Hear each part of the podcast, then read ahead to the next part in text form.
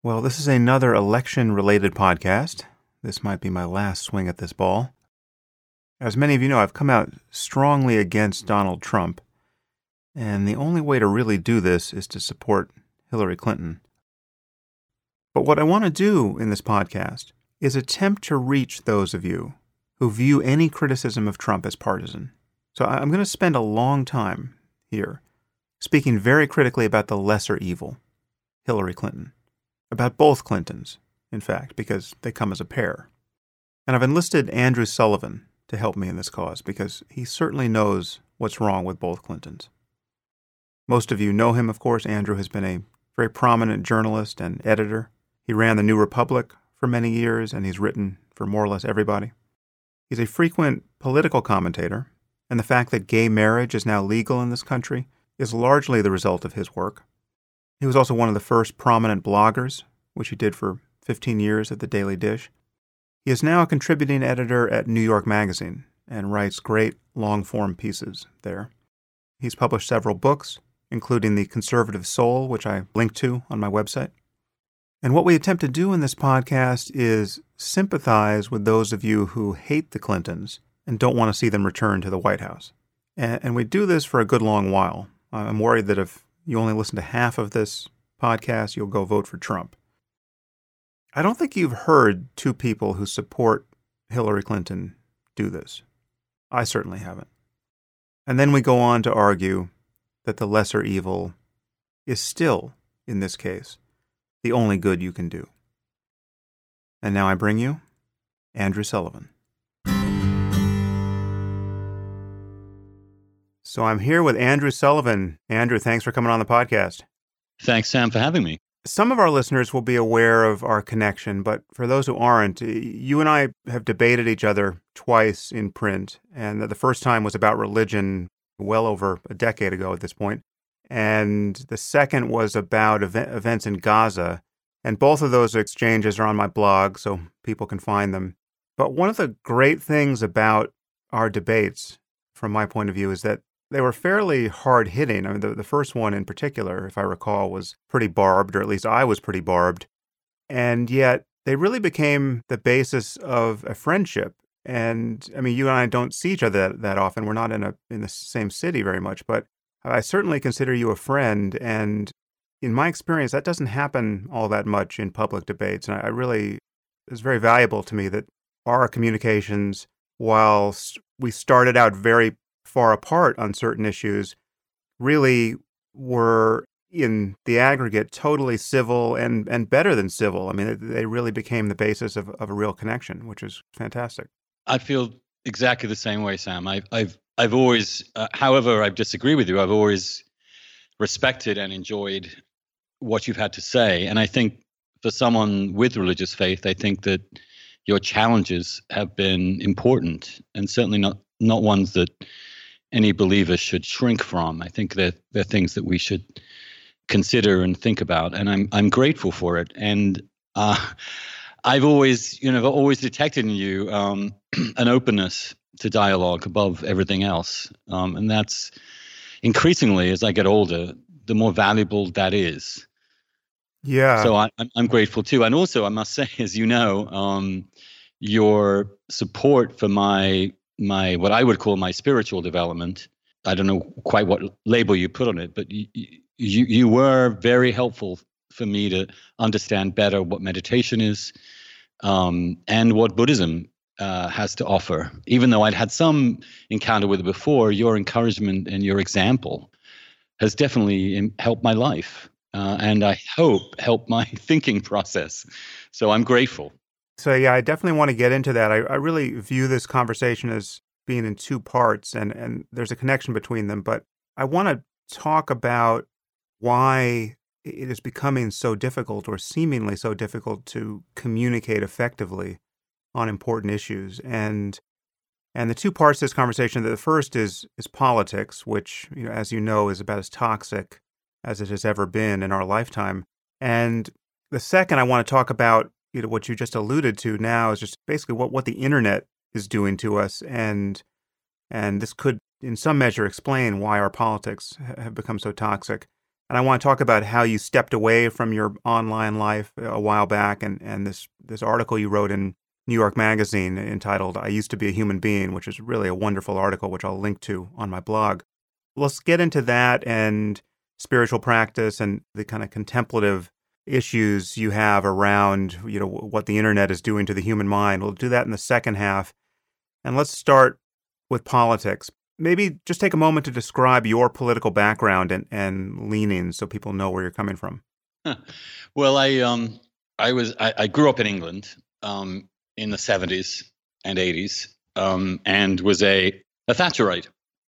Not only was I a Thatcherite, I I must have been. I was no, I wasn't. Must have been. I actually was the only boy in my my high school in England to have a Reagan 80 button. Mm-hmm.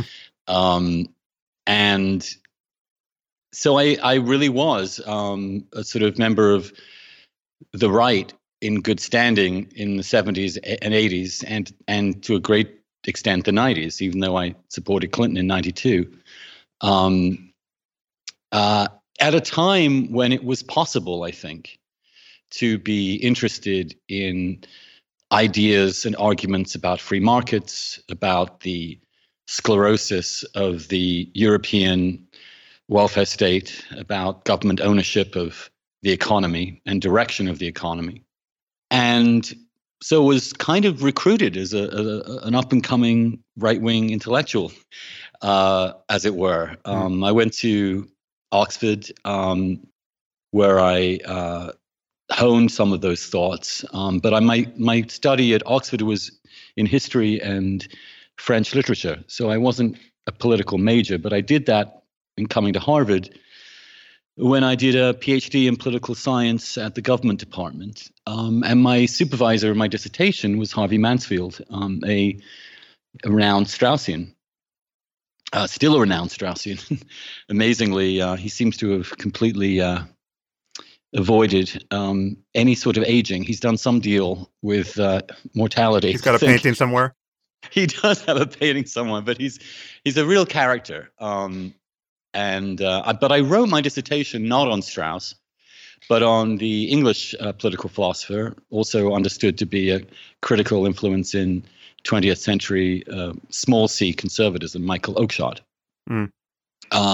and that's my that was my dissertation. Um, so I come from a what I, I still regard myself as an Oakeshottian in that sense, in as much as to have a suspicion of, of government control, of a too big a state sector, uh, a respect for tradition, for how a society evolves organically, um, for pragmatism in politics, and for skepticism in intellectual life.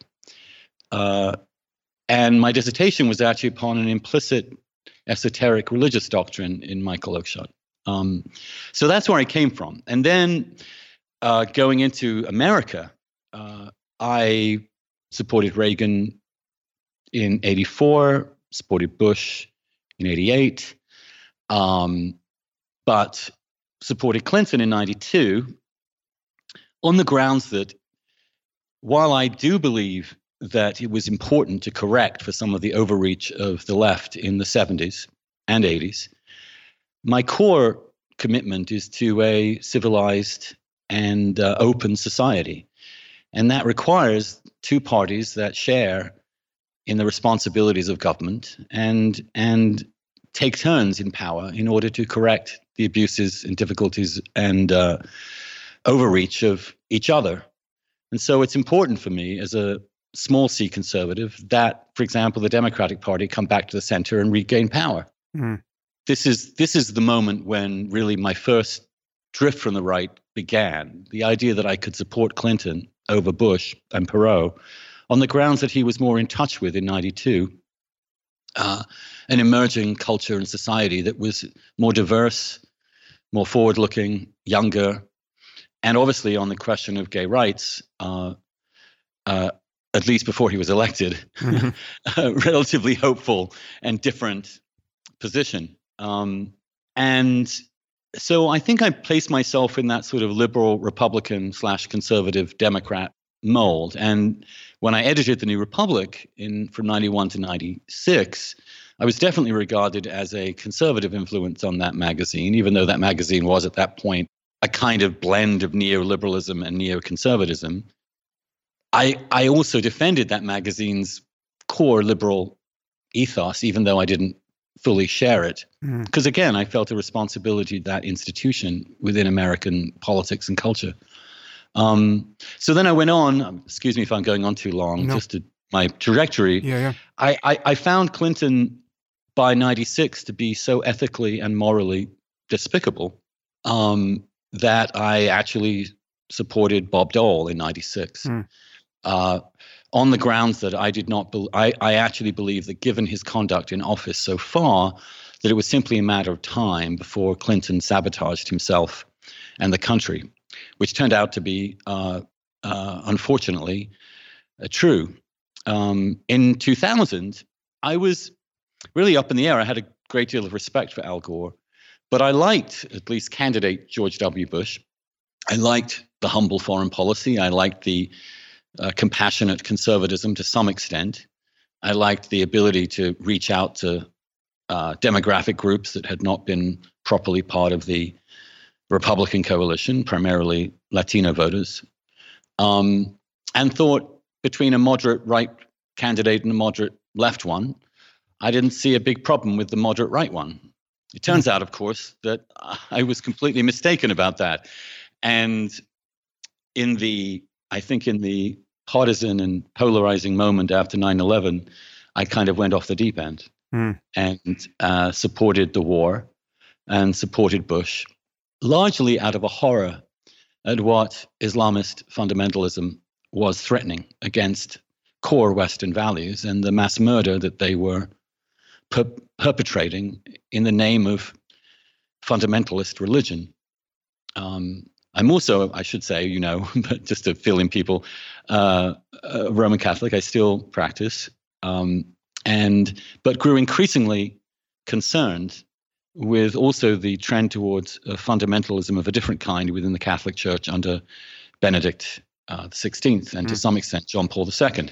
Anyway, I'm I'm I'm just trying to give you a brief no, overview. It's, so it's then, good. but the, but then I turned against Bush um, and the Republicans because of what I saw as a inability to uh, effectively conduct a war and to effectively realize that they had made a terrible error. For me, the fundamental issue in that conflict was the the use of torture by the United States, uh, which I found to be a step to take us outside of civilizational boundaries. Mm. And also a period of time where I felt the Constitution was essentially in abeyance. And I was so repelled by that um, that I supported a man I really didn't like very much, John Kerry, in 2004, and then came to see Obama as actually what I believed to be the moderate center right president that I'd always wanted, but even more thrillingly, um, able to bring African Americans more fully into that center and into American public life. And really found in Obama um, the kind of politician I really could admire. As one of the first people to really seize on him and support him, and became really, in my blog anyway, uh, a sort of key part of the Obama coalition, which mm. I continued through 2012. Um, so that's where I am, a mm. sort of Obama con, as it were, a moderate conservative that actually thought in Obama that we had a moderate conservative president of really unimpeachable character, considerable moderation, reason, and uh, extraordinary eloquence. Mm. I still think he's an extraordinary figure. And I think we still need him quite badly, especially over the next few months when things could get really scary. And his calm, his ability to hold the country together, I think is one reason why in this incredibly fraught period, uh, his approval ratings are, are where Reagan's were at this point. I think he will be understood, especially if Hillary, obviously, if Hillary wins this election as the, the Reagan, the liberal Reagan, hmm. the Reagan of the Democrats. Uh, and the silver lining I see, we can talk about this some more, about the current moment, which otherwise seems to be the darkest cloud I've ever seen in American politics. The small silver lining is that it might be the final repudiation of the most ugly, disgusting, and foul tendency on the American right. Um, in other words, that this might be the true long game when a when a president is able to win two elections and then actually get his opposition to recognize their failure and to adjust towards the new mainstream. That's yet to be seen, mm, but at yeah. least that's a small sliver of hope that I have out of this really dystopian electoral landscape that we are now looking at. Yeah. So I have a an agenda for this part of the conversation that I want to make explicit for our listeners because you know I've said many terrible things about Trump on this podcast, and I'm I am sure I will say some terrible things today. But this has revealed some very disconcerting things to me about my audience and about just the the possibilities of communication. The first is that just there's just the fact that there's a significant number of people who follow me who are Trump supporters and who are amazed that I'm not one too. And I can only assume that this has something to do with how hard I've been on Islam over the years. But I continually hear from people who claim to have loved my work and to have read my books, but now have lost all respect for me because I'm voting for Hillary Clinton. And you know, one person just wrote saying, you know, it's it's too bad Hitch died when it should have been you, right? I mean, so these these communications are very pointed. Uh, yeah. And and and the most uh, the most annoying thing about that one is, you know, honestly, the fact that this person is certain that Hitch would have voted for Trump, right? Now, I mean, we can we can talk about that. I, I've talked about that on the podcast. You know, even with all that Hitch wrote about the Clintons, I think there's absolutely no way he would have voted for Trump. But the problem is that no matter how clearly I spell out what is wrong with Trump and describe my endorsement of Clinton as the lesser evil, right? I'm accused of being rankly partisan and totally dishonest and of ignoring all that's wrong with Clinton.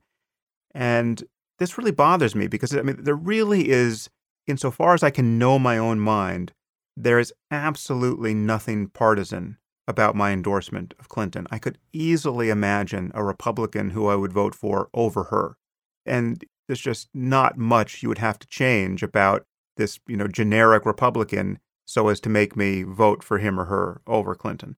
I saw your your most recent appearance on Real Time talking about Clinton and Trump, and you know, given your background and given that you're in touch with with what has been wrong with our system and and the way in which the Clintons, in many ways, crystallize what's wrong with our system, it seems that you could be the perfect person to help me try to bridge this gap. Because what I want us to do is to talk honestly about what's wrong with the Clintons, to give as, as sympathetic a view as possible of why people hate them with such passion and why people hate the system of which they are a very clear expression, and then make the case why none of that matters in the current election.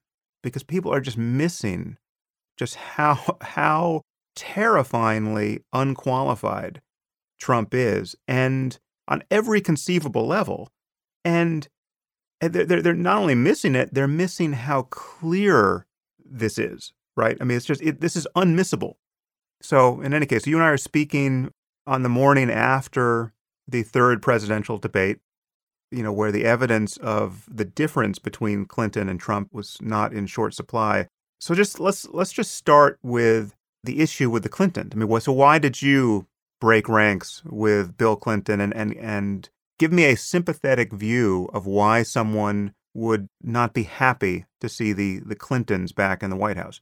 Oh, where do I start? Really, I mean, I, I um, they're about the pursuit of power by almost any constitutional means possible. There, there's a lack of integrity to both of them. It seems to me. Um, I witnessed this firsthand. I was editor of the New Republic when Clinton first became president, and the New Republic was under my editorship actually championed the Clinton candidacy, one of the first.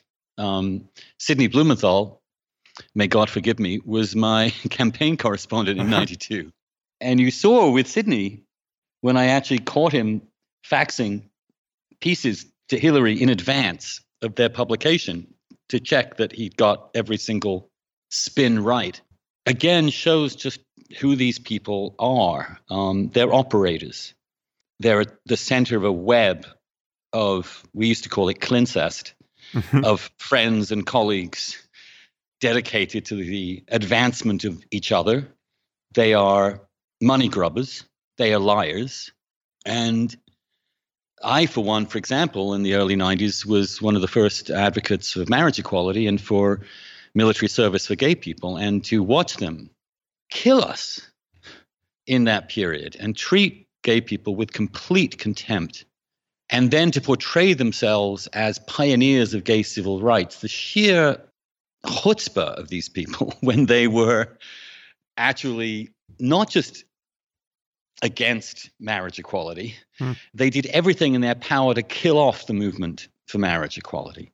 And I know because I was, in one ways, one of four people in that movement at the beginning. Did you ever hear Hillary Clinton on Fresh Air with Terry Gross trying yes. not to admit that her opinion on marriage equality had changed for about 10, 10 minutes and getting more and more defensive? Well, that's part of what drives you crazy about them is their refusal to tell the truth even about themselves. The, the constant spinning, the constant refusal to really be accountable. And this also goes to Bill Clinton's history of sexual assault.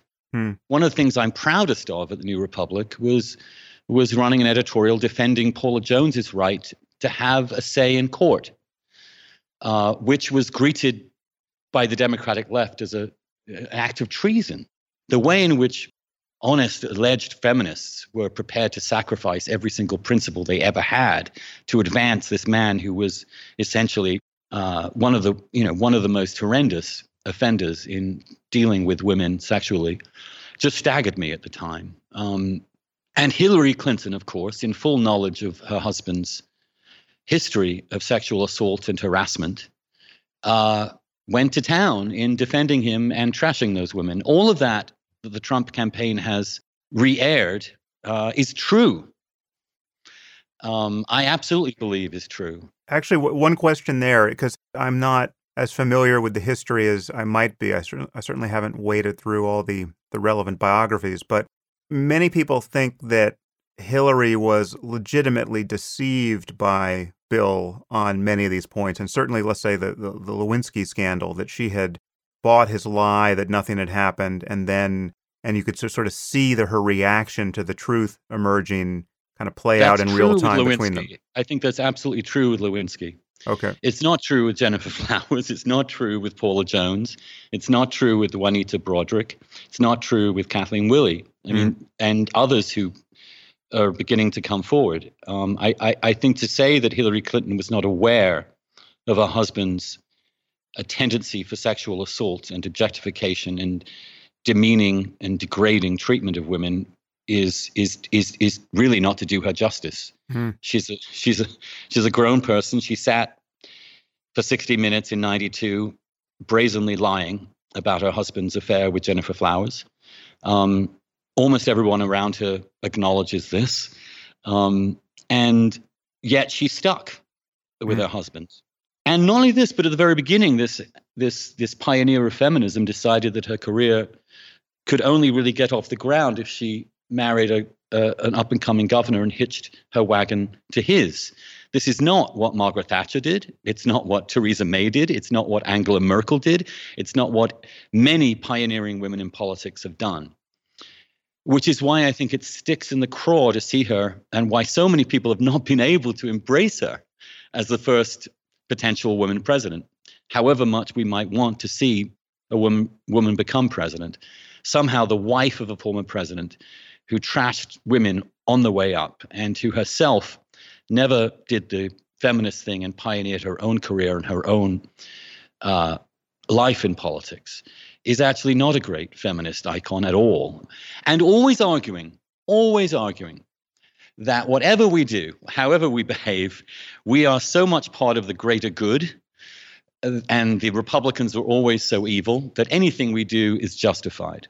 And that, of course, is how they have succeeded, largely because every time the Republicans have opposed them, they've done so on despicable and overreaching grounds. I mean, impeaching hmm a president the way they did was such a grotesque overreach, and the way they poured into uh, Bill Clinton's private life was just appalling. And I think the American people decided no, if we have to pick between this uh, charlatan, philanderer, liar, and these fanatics, then I guess we're going to have to put up with the Clintons. And in some ways, that's the story of their entire career. Um, hmm. and somehow they've managed to uh, to always do that, to play the lesser of two evils successfully, and in most cases, absolutely rightly. I mean, I I drew the line at the impeachment. I drew, the, even though I believed that he was a hideous person, I don't think he should have been taken to that. It should have been taken as a vote of censure would have been perfectly acceptable and would have been better for the Republicans. Mm. But there again, you get the sort of sense that not only do they want to just survive by hook or by crook, jettisoning principles, trashing the constituencies they're supposed to support, they then want to turn around and be regarded as civil rights pioneers for women or for gays and all the rest of it. And I'm sorry, but I don't buy it. Hmm. Uh, I just don't buy it. Do you think you're being or possibly being too cynical here on a few points? So, for instance, what about the possibility that Hillary stuck by Bill through all of this and, and obviously got married in the first place to him, not based on some Machiavellian political scheming, but just this is the person she's in love with. She has accepted his flaws in a way that may harken back to another generation, you know, Mad Men style. And she was just all in with him and realized that in some purely pragmatic and obviously not honest way, since they're on the right side of history on most of these issues, since they have the right goals for the country, this is how the sausage gets made. You got to get on 60 Minutes and lie about this meaningless affair that you don't care about and you're the wife, you're the one who's supposed to care, or you're the only one who needs to care if, if caring is called for. And you have to lie because this is going to torpedo your political career and your husband's. And it matters because the other side is wrong on issues of consequence for millions of people. Is there a way to sympathize with her in that moment, or is she still a bit of a monster even then? Of course, everybody's a human being, and I don't doubt that she did fall in love with Bill Clinton. Uh, but at the same time, it, I think it would be naive to believe that their marriage was entirely about love. It was also a political partnership, and in which she used that partnership to gain political power in a way that I think was fundamentally illegitimate in the first Clinton administration. You know, we elect one president, we hmm. didn't elect two. If we had elected two presidents or a co president, she would be ineligible to run right now. But she wanted her cake and eat it too. She wants to be, you know, the advocate of a, a clean system in in in government and against campaign finance uh, abuses. But there she is, making millions of dollars in ways she didn't need to, off very many banks, of many entities, and many foreign governments that are just despicable. Mm. Uh, you can't there's plenty of ways to excuse what they did and to justify it, and they provided those excuses and justifications. And and in many cases, as I said, I supported Clinton in, in 92. But over the long run, these things do change you.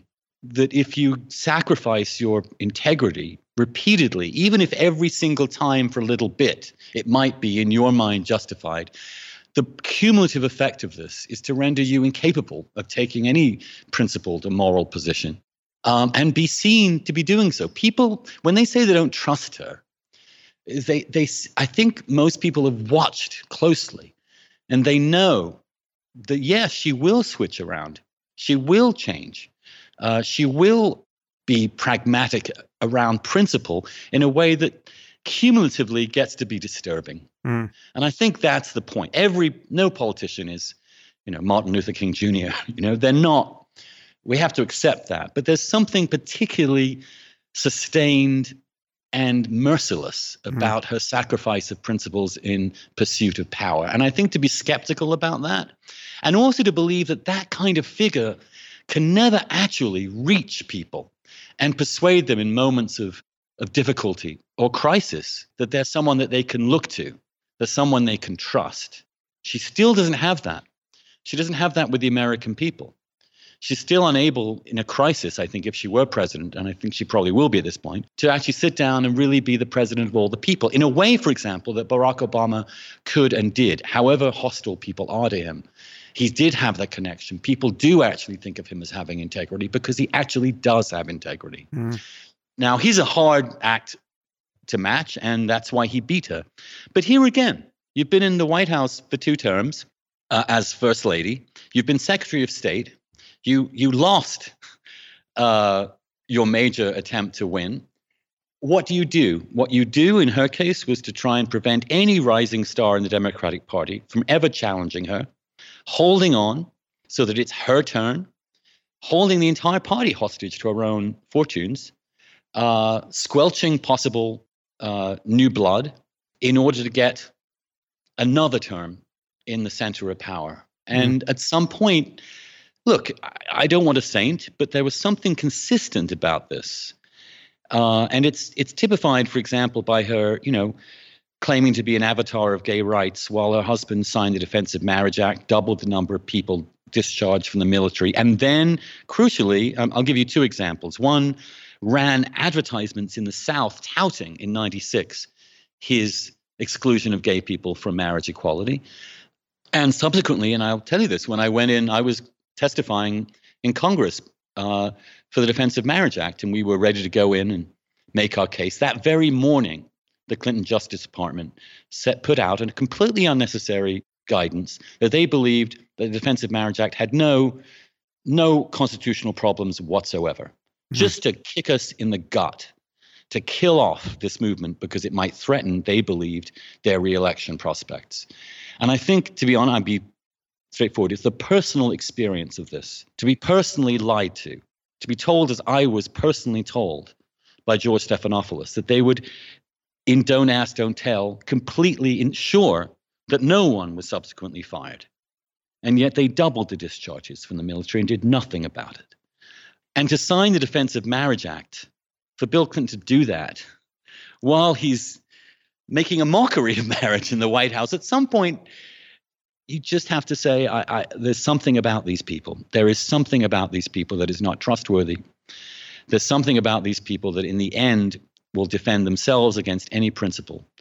And I admire a certain grittiness in politics, and I, I certainly understand why you have to make compromises. There's something about the relentless willingness to mm. sacrifice any core principles that they have that has rightly made us, many of us, deeply skeptical of them. I also think, just leave the moral and ethical question, I just don't think she's been that good in public life. I just don't think she's a very good not just a very good politician, which now even her supporters acknowledge and as a candidate, terribly mm. weak candidate in many respects, but not very good in government. When you ask her what has she done in 30 years, she doesn't really have a good argument. She has one good argument, I think, which is the SCHIP program, which really did give children greater health security, health insurance options than they had before, which I think I don't want to dismiss in any way. That's a huge achievement on her part. But that's about it. Mm. She also, by bungling healthcare reform in the first term of the Clinton administration, made health, you know, expanding health insurance of people less likely for another 20 years. As Secretary of State, she supported the only ways you can see her actual input. She supported Libyan intervention, which if you've supported the Iraq war and say you've learned the lessons, which is the best way to think of what she said, although she's took a hell of a long time admitting it, uh, and only admitted it when it would help her politically, one points out. But then to admit that you did something stupid by deciding that you're going to remove a dictator in a Middle East country without planning for the aftermath, and then do it entirely one more time when you're Secretary of State, creating chaos in Libya Right. Although many people have pointed out that there was at least one relevant difference there, which is that you had a, a significant popular uprising calling for intervention in Libya, which you didn't have in Iraq. Well, you did. I mean, the Shia, Shia were constantly, and the Kurds were constantly asking for intervention, begging for it. I think even now, America's intervention in Libya is still popular. I mean, it's still, it's like 70% of Libyans think that, that it was a good thing. That it is it is a chaotic situation yeah, where no ISIS has gained ground. Um, I think that was bad judgment on her part. And I think it's one of the greatest uh, mistakes. And even now, she is attempting to get us militarily involved in, in Syria. She's learned very little, from her own mistakes. Um, and I think I, I think it's very hard. And I think you could see it in the debates for her to actually defend her record, to point yeah. anything that really she made a difference that wasn't itself disastrous. Well, there, there were a couple of great moments last night in the debate that, I mean, she, I, I think you share my view that she just destroyed him last night. I mean, yeah, that was that was impeccable, did. but in ways or or by techniques that also don't recommend her for any kind of award for honesty. I mean, she so she, you know there were two moments where I, I, was really flabbergasted that that he let her get away with these moments, and and that Chris Wallace did as well. The one where he asked her whether she would give back the twenty or twenty five million dollars that the Clinton Foundation had taken from the Saudis, and and that just he just kept talking there and and didn't give her any space to reply, and then she never had to reply to that. And also, she didn't really she didn't address at all his claims about Bill Clinton's sexual indiscretions. But you could see in those moments how compromised she is ethically in that she just she really has to walk on eggshells there. She can't just give a, a straightforward defense of what he's pointing to there and she just has to hope that nobody notices and the topic changes. This, this is an election which, weirdly enough, became a core issue of sexual assault, the way men treat women. And she's the first woman candidate, the president. And she's barely been able to say a single thing about it. Yeah, it's really excruciating. Because of her, because of her being, and she recognizes this, utterly morally compromised on the question she's also utterly compromised by telling all sorts of private audiences that she believes in open borders when she's now advocating to fend off Trump's attacks, that she's actually tough on border security. Except, do you, do you really think that? Because I've seen that WikiLeaks email, and my reading of that is certainly much closer to what she suggested in the debate, which is she's, I mean, either she was talking about energy and trade and just used the phrase open borders to signify just the free flow of goods and information and electrons, or she was talking in a much more utopian style of, you know, we all want to live in a world where there is open borders and just the free flow of everything. But she was not claiming that she wants unchecked immigration to the to the United States. No, I think that's fair, Sam. I, I think that's a totally fair point you make. Um, and I do think, but again, the rhetoric she's using to a particular group, which she then did everything she could to prevent being aired, precisely because she worried about the discrepancy, at least in the rhetoric between her private rhetoric and her public rhetoric, mm. um, is disconcerting. There is, and the, the rhetoric she gives to the bankers when she's inside and when she's talking about reining them in on the outside. You know, there's only again one instance of this might be one thing you can slough up, but this is a this is a lifetime of doing this. And the other thing I would say is that is her offhand remarks when she's caught privately.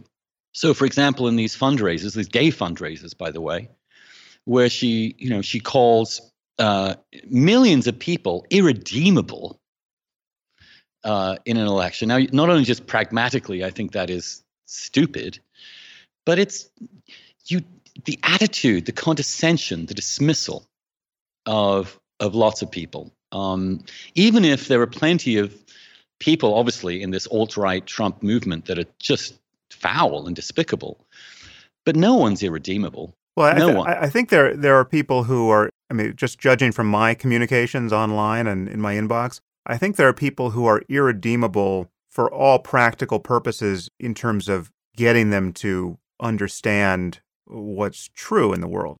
I was just t- talking to Peter Singer on a previous podcast. You know, I hear from people who claim that the Sandy Hook massacre was a hoax engineered by the Obama administration to justify him coming to take our guns. Right? But to say that half of his supporters are in this category, which he then had to walk back and she withdrew yeah. and retracted what she said. Half of it, look, yes, there are irredeemable people in that mix. There are also deplorable people. But to dismiss half of his supporters, that's that's you know, that's twenty percent yeah. of the country. Um, you see, I think what the Clint- the Clintons really don't uh, fundamentally believe in the American people. They think the American people cannot really adjust or accept the arguments that they really want to make. Uh, they think they're bigots and racists, uh, Neanderthals that have to be lied to in order to get your way. Don't you think the support for Trump, and, and we're going to segue now into talking about Trump, or at least soon. Oh, let's keep bashing the Clintons. Yeah, I, it, I, I, actually I want to bash the Clintons a little bit more, but Look, I just want to give you. I just want to insist. You know, anybody listening to this, I am passionately in favor of her winning this election. Passionately. We're, yeah, we're going to get there. Though I have no illusions yeah. at all about what a wretched example of the worst kind of corruption in politics. I don't mean well, not the worst kind, but a kind of low level systemic liberal condescension and arrogance, as well as money grubbing corruption that uh, that really is disgusting. I st- I'm I'm still completely without any qualm supporting her for this for this election. Believe me, I, I would not have led us here if I didn't know we were getting to that punchline because my goal here is not to reduce the likelihood that she's going to be the next president because I, I, really do feel, and I think you feel as well, that we are witnessing a, a, fairly frightening moment in American politics. Not fairly. I think it's the most frightening moment of my adult lifetime. But to take a few more whacks at the lady, when Trump said, Are you going to give back the money to the Saudis? The 20 million, I forget if it's 20 million or 25 million, and, and you know the other Gulf states have given a ton of money to the foundation. What do you think she could have said to that had she given a reply? Here's what she should have said, and it's interesting why she didn't. What you can say is, look, yeah, I took $20 million or however many dollars from a disgusting regime, but I saved 11 million lives. Hmm. And, you know, that's, yes, if you want to really raise big money to help people who are living and dying with HIV in Africa, you'll get it, take it from whoever. Right. Um, and that's the frank answer. But to say that, she'd have to say the Saudis are despicable. This is what mystifies me. I mean, whose vote is she afraid to lose if she speaks more honestly about Islam and Islamism and the and the spread of jihadism and the, and the Saudis' role in doing that and the necessity to achieve energy security in light of the Saudis' role? I mean, why how why can't she speak basic human sanity on this point because it would give her some political liabilities as president with respect to the US relationship with Saudi Arabia, which she wants to keep open. She can't, characterologically, can't take a clear moral stance on these questions and be completely frank. That's what people say when they don't trust her. They can feel there's an obvious answer to this, but she can't do it. Like, for example, on border security, she actually, if she wanted to go at Trump and say, look, I'm in favor of tough border security, uh, I believe in that. I believe in that. I voted for many things that beefed up the border. I mean, this metaphor of the wall is one thing, but yes, she did support the wall. Why can't she forthrightly say that? Because mm. she then worries, well, that will alienate some Latinos that I have to keep on my side. She couldn't make a distinction in the convention between legal and illegal immigrants. Uh, which is a crucial distinction, one of the things that Trump has been able to use because she doesn't want to offend this constituency. It's always calculation and it's always caution. Hmm. Uh, and and and that's that's that's what drives you crazy about them after a while. They can't say what they know. They refuse to be that clear about it. And she's worse even than her husband. And and and it's that constant hedging, that constant leaving abandoning any sort of conviction. So, for example, on Obamacare, she could not say, which she should say, what we have to do to make this work is to beef up the individual mandate to make sure more healthy people are brought into this system. And the government's going to have to do that to make this work. Now, she won't do that because that would possibly alienate some people, just as, uh, and so she won't. She mm. won't doesn't want to alienate the Saudi government. She doesn't want to alienate any supporters, and so we end up in this sort of calculative muddle in the middle where people don't trust her. And my worry is that if you don't trust her now, how are you going to trust her when when really something goes badly wrong? Well, you know, I, I mean, I, I, think it's a dangerous. I mean, I, I don't. I, I, I'm. We can talk about this, but I, I, I'm fearful of her presidency in the sense that I'm not sure she has the ballast to hold this country together at a time when it seems to be careening apart.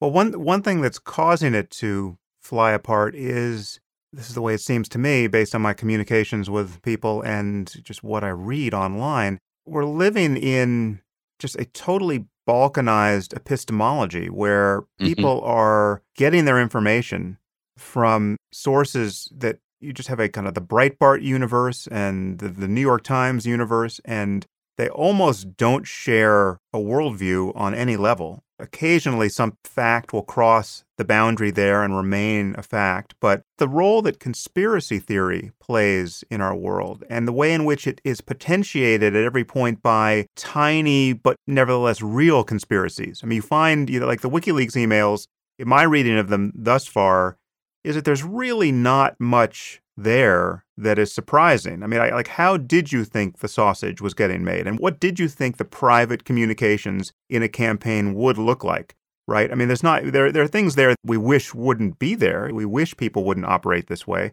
But there's nothing there that I've seen that is fundamentally shocking or that tells us something we don't know or that is, or didn't know or that, or that would be disqualifying to her candidacy. No, I- agree. What's shocking, however, is that people's private correspondence can be hacked and delivered this way. And Yeah. I think and I think the ability for politics to function at all, for government to function at all, does require some lack of transparency. I, it, it- any organization has to have something that's private Yeah. so well, that it can actually function. but that is sort of a point in her favor. Yeah, I think it is. the Trump phenomenon is also a point in her favor. To go back to the comment you made a few minutes ago, that that one of the things that is odious about her is that she believes you have to have a public and private conversation, which are distinct, because the people can't handle the truth. There's so little appetite or ability for honest reasoning that people will seize upon your words, like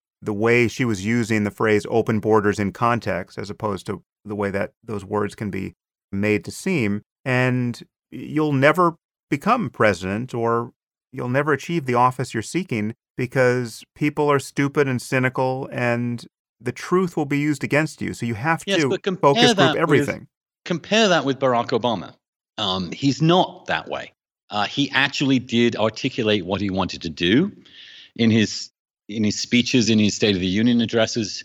He was very clear about what he tried to do. He was very honest. Although we don't have his private email communication from his campaign. So No, um, but we do know that he had confidence not in lying to the American people about who he was, what he wanted to do, um, and he won two elections, and he is, you know, ending with an approval rating that's similar to Reagan's. I think the Clintons give up before they even start. Yeah. And I think they've learned this from being hazed essentially in the and and coming of that generation of Democrats who, especially during Reagan and Bush, really believed that the American people did not agree with them. And therefore, the only way to advance themselves was to do all this stuff on the hush hush. I saw this particularly with gay rights, where they refused to make strong, clear arguments for why this mattered. Hmm. Some of us were out there trying to make the substantive arguments, believing if we made those substantive arguments, the American people would come along. And you know what? They did. They a third of the American people changed their mind over 15 years yeah. because we didn't ad- adhere to this idea that the, American people are essentially a bunch of idiots and also bigots. That you have to, you have to, in, in order to be to advance reasonable goals, you have to somehow dissemble because mm. the people can't be trusted. That is where they come from. They come from the view that no one really agrees with them, therefore they have to do this by stealth. And they have to have one conversation inside the tent and another conversation out. yeah. Now, not that that is that is not what Barack Obama has done or has said, and he's been more successful. But actually, in defense of Clinton or, or to impugn Obama as well, he's done it really in the identical way she has on the topic of Islam and jihadism. This lie that Islam is a religion of peace that has nothing to do with terrorism and that ISIS is not Islamic. And I mean, this, I've talked about this on the podcast many times, that there certainly is a, a rationale for that lie. And it may, in fact, be true that it is politically prudent or just geopolitically prudent to lie in this way. But it is a lie, and everyone knows it's a lie. And the experience of being lied to on that point, especially in the immediate aftermath of some terrorist atrocity, is so galling. And The difference is that Obama has explained candidly why he won't say, for example, radical jihadist terrorism, because he thinks it will make it harder to defeat radical jihadist terrorism. Now, you can agree or disagree with that. Right. But he said that. Yeah. That Uh, but but he's simply just, just at, as the, at- at the 11th hour, Obama's- be being pushed. I mean, for after years of, I mean, he said it in a way. I, mean, I I found his defense of the way he talks about this fairly infuriating because it was a really bullying, hectoring, sanctimonious attack on people who just want an honest discussion of the issues. And I think, I mean, I certainly can argue that we would empower the moderate Muslims and the reformers in the Muslim world much more if we just had an honest discussion about the, the civil war that's occurring in the Muslim world.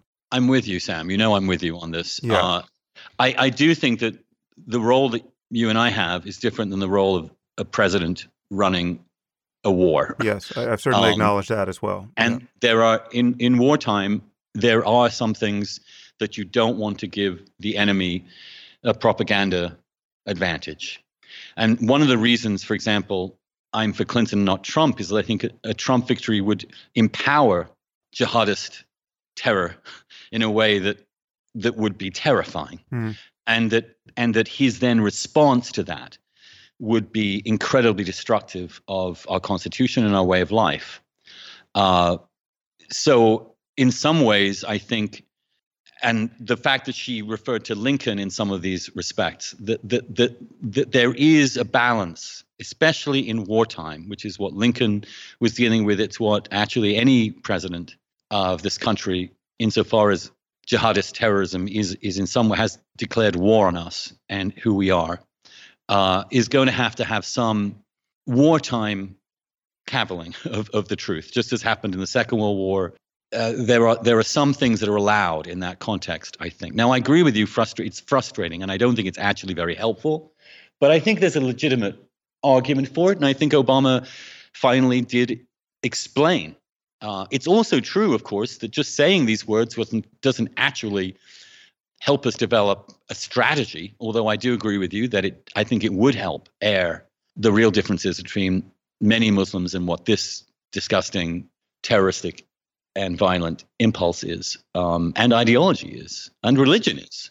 But the, the other problem is that it has, at least from my perspective, given us Trump. Obviously, there are other reasons as well, but it is one of the main ones that has brought Trump to the very threshold of the Oval Office because Yes. I mean, I'm hearing it is the most common thing I hear, and, I, and again, I, I get a fair amount of this from my my erstwhile readers and and listeners. There are many single issue voters out there, and the, the Mhm. issue the issue is Islam, terrorism, immigration. Insofar as we're talking about Syrian refugees coming in who are going to be jihadists or Islamists, it's a single issue. These are not people who are worried about Latinos coming to pick our fruit. They're worried about what they see in Europe. I mean, the migrant crisis in Europe is a disaster. I mean, as much as your heart breaks for the people who are coming out of the, the hellhole of Syria, who you would just want to help and who are never going to become jihadists, what is happening in Europe is really horrible for It's horrifying, and and and Merkel, you know, bears a huge amount of responsibility for that. Um, uh, and I think, for example, some of that is precisely why the UK left the EU. Hmm. Um, well, left, but voted that way. Um, so I agree with you. However, the United States is not Europe. It's not absorbing a million. Um, it's absorbed almost no one. So, I mean, comparatively, very few from Syria. Um, we have two vast oceans. But yeah, I do think that not addressing this from a a really uh, constructive, clear-minded, and positive way does allow someone like Trump to gain credibility because people want to hear someone telling the truth yeah just as it's important that it's true that many people are in this country, especially those without degrees, with uh, are have do have their wages depressed by mass immigration, especially immigration that is not in any way legal or documented, and that's a completely legitimate question. Um, and when he says we're either a country or we're not a country, he's right. And it frustrates me that not addressing those facts will lead to extremists and crazy people like Trump being able to secure a foothold. Uh, and that's that's deeply deeply concerning. Yeah. So so let's begin to segue into why none of this matters. Given given all her flaws, what do you think Clinton will actually do? You know, with respect to immigration, with respect to jihadism, which happens. So, so for you know, my my argument against the people who whinge at me about Islam and jihadism and, and Clinton's lying about it, my argument is that, that clearly she knows where the jihadists are, and she has been prosecuting or has played her part in prosecuting a war against them. If you're a liberal, perhaps to a fault, right? Sounds like you are that sort of liberal, at least on that point. You you think she's too interventionist, probably too eager to fly drones over foreign countries, whether acknowledged or not, and you're too eager to bomb jihadists and not think too hard about the possible collateral damage. We could talk a lot about the wisdom or not of intervening in in the Middle East at this point, but it seems to me that there's no question she understands that we have a problem with jihadism, that securing our country against terrorism and against the spread of Islamism is a, a very high priority for any president. And if you wander too far afield here, you get into the you know the conspiracy theories about Huma Abedin and and just how she's just in the tank for the Saudis, and the fact that Clinton has taken money from the Saudis and the Qataris and all the rest into the Clinton Foundation will make her somehow unable to prosecute the war on terror. I don't find any of that credible. No, I don't either. I mean, precisely because she's such an operator. She's perfectly capable of taking money for them and not feeling any moral obligation to uphold them in future. I mean, that's that's who these people are. Yeah, and and and just I mean, this is a point that I was surprised she didn't make in the debate because she's she's been often slimed and and even slimed by Trump himself, this billionaire or or pseudo billionaire, for being completely beholden to the billionaires who give her who given her money both for her campaign and for her foundation and yet she's explicitly promised to raise taxes on them. Why doesn't she say, yeah. listen, if I'm so such a puppet of the billionaires, why can I promise now, prior to the election, that I'm going to raise taxes on them? Right. The, the good thing about having no principles she, and no core loyalties is that, is that right. you can you can do all this, um, and uh, but again, she doesn't want to quite advertise that she has no principles or loyalties. So she's again slightly constraining herself on those on those issues. Um, but yeah, and and and vice versa. If Trump is the real tribune of the plebs, why is he giving all these people a massive tax cut? Um, it, it doesn't make any sense at all. Don't you think there's something a, a little more sympathetic we can say about her at, at that point, though, where she it's not just that she has no principles, it's just that there is, I mean, to take the foundation as the narrow case, she will take money from even odious people because she actually knows she can do good with it and she and her heart is in the right place insofar as what she wants to get done in the world. I mean, if she if she had all the power, what do you think the world would look like? It would not be a, a world of shocking inequality and children, you know, working, you know, in sweatshops. It would be a world very much like the one you hope to have realized at some point. It's not that her heart's in the wrong place on these issues. And for something like her foundation, yeah, why not take the Saudi money and, and use it to deal with the AIDS epidemic in sub-Saharan Africa? Yeah, in some ways, yeah, no, I agree. Uh, and and the one thing I don't like is the personal money grubbing. Oh, you mean so just the personal enrichment through speeches? The personal enrichment yeah. through speeches to people and organizations and regimes that are really disgusting. Right. You don't have to do that. It doesn't advance any broader social good. It just makes you money. Yeah. Well, I mean, and Bill Clinton has been especially egregious there. Did I do oh. do, do you know the stories of him asking to give speeches? I forget wh- which regimes they were, but you know, ob- obviously the wrong ones, you know, with terrible human rights records. He he wanted to give his you know four hundred thousand dollar keynote somewhere and sent something like three appeals to the State Department to get this okayed, and they kept denying it. Like this is not good. The optics are all wrong here. and he just wouldn't take no for an answer. I mean, just like the, No. the, the next four hundred thousand dollars, even when you've made whatever it was, forty eight million in a period of four years on your speeches, it's just he's just got to grab that that extra check. I mean, th- these people have never seen a check they didn't like. No, and it seems as if they they can't just be well off. They have to be extremely well off. They have to they have to hobnob with some of the most wealthy individuals in the world, and they want to compete with those people and be in that that league again. Look, we're all human. I, I'm not. We're not electing saints, but there's something unseemly about their money grubbing and th- their their ability to accept massive conflicts of interest in order to enrich themselves. There is something Yeah. unseemly about this.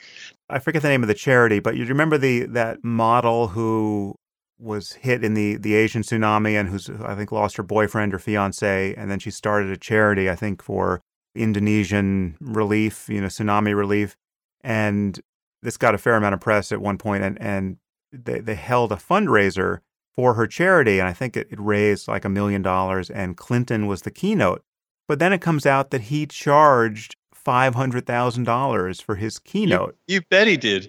so I mean, I mean, it would never. It's like he, he he's already he's already, and uh, maybe this money went to the Clinton Foundation. Let's say that's the best case scenario, but he's already fantastically wealthy. He's ostensibly supporting this charity that's just struggling to be born, right? And all he has to do is show up and give his speech. I'm sure he didn't even have to travel for it. And he takes fully half of the money raised. That tells me, like, everything I need to know about him. It would never Yeah. occur to me to do that. I mean, when I sp- if I am speaking, you know, like in a couple of weeks, I'm I you know I'm going to speak with Richard Dawkins at a benefit for the the Center for Inquiry and the Richard Dawkins Foundation. It would never occur to me to ask to be paid to do that. It's like there's something. It's like let's get every last dime, no matter what you you get off these people, and it's it really is. Yeah, there's an there's there's an extremity to them. Yeah. I mean, that, that that takes even if you were to, even if I were to concede the point that ex-presidents should be able to um, make a huge amount of money off, uh, you know, private speaking to private groups, there is there is simply a, a degree with which they are. Let's put it. Let's put it. You know, they they are money grubbing uh, in a way that that really does leave one's jaw open sometimes. I mean, that's that's all I'm saying. And you look at someone like Jimmy Carter, who who who has behaved in such an exemplary fashion, or or even George H. W. Bush. And I think those things matter in a republic. I think one of the reasons our democracy is in such terrible straits, and the reason that people are so cynical about it, is because they see these public officials uh, trying to use public office for their own personal enrichment, and that is it may be in any individual case defensible, but collectively and politically, it, it, it tarnishes our system. It, it adds to the cynicism. Well, the, the the revolving door that people talk about is obviously corrupting, where you have senators who become lobbyists, who become senators, who become lobbyists. I mean, that opportunism and cronyism And this is where the, is this is where populism does gain a foothold. You see, I mean, Yeah. you, you I live in Washington D.C. and it, it I've lived here for 25 years, and the, the amount of money that has come into this city. I mean, it's it's great for those of us who live here. Um, if if we've already got if we already bought property, which I did 25 years ago. Um, but at the same time, it just feels like an just a hideous incrustation of low level corruption that that I think has has helped and aided and abetted the kind of populism that Trump has absurdly, of course, harnessed. yeah. Um, and and and I do think unless we unless the elites begin to exercise some sense of civic responsibility. When I see someone like Leslie Moonves, for example, of CBS, saying, you know, Donald Trump may be terrible for America, but he's been great for CBS. I mean, at some level, screw you. I mean, really, you're a disgrace. Are you a, are you a citizen or are you a, are you a parasite? Similarly, the way that Jeff Zucker is only now saying, well, maybe we shouldn't have opened the spigots and let him have his rallies live on CNN for hours on end, day after day. But it made us a lot of money. I mean, at some level, when people see the elites behaving in this way, they have every reason to despise them. When they see the elites who have, for example, conducted and supported a war that was a disaster, and no one, no one has really been held accountable in any core way for it. When they see the financial elites screw up massively, uh, and in such a way that they they plunge millions of people into poverty and economic insecurity for decades and still demand the same amounts of remuneration in fact are earning more now than they did before. At some point these things these things will count and they will destabilize the entire system that we believe in.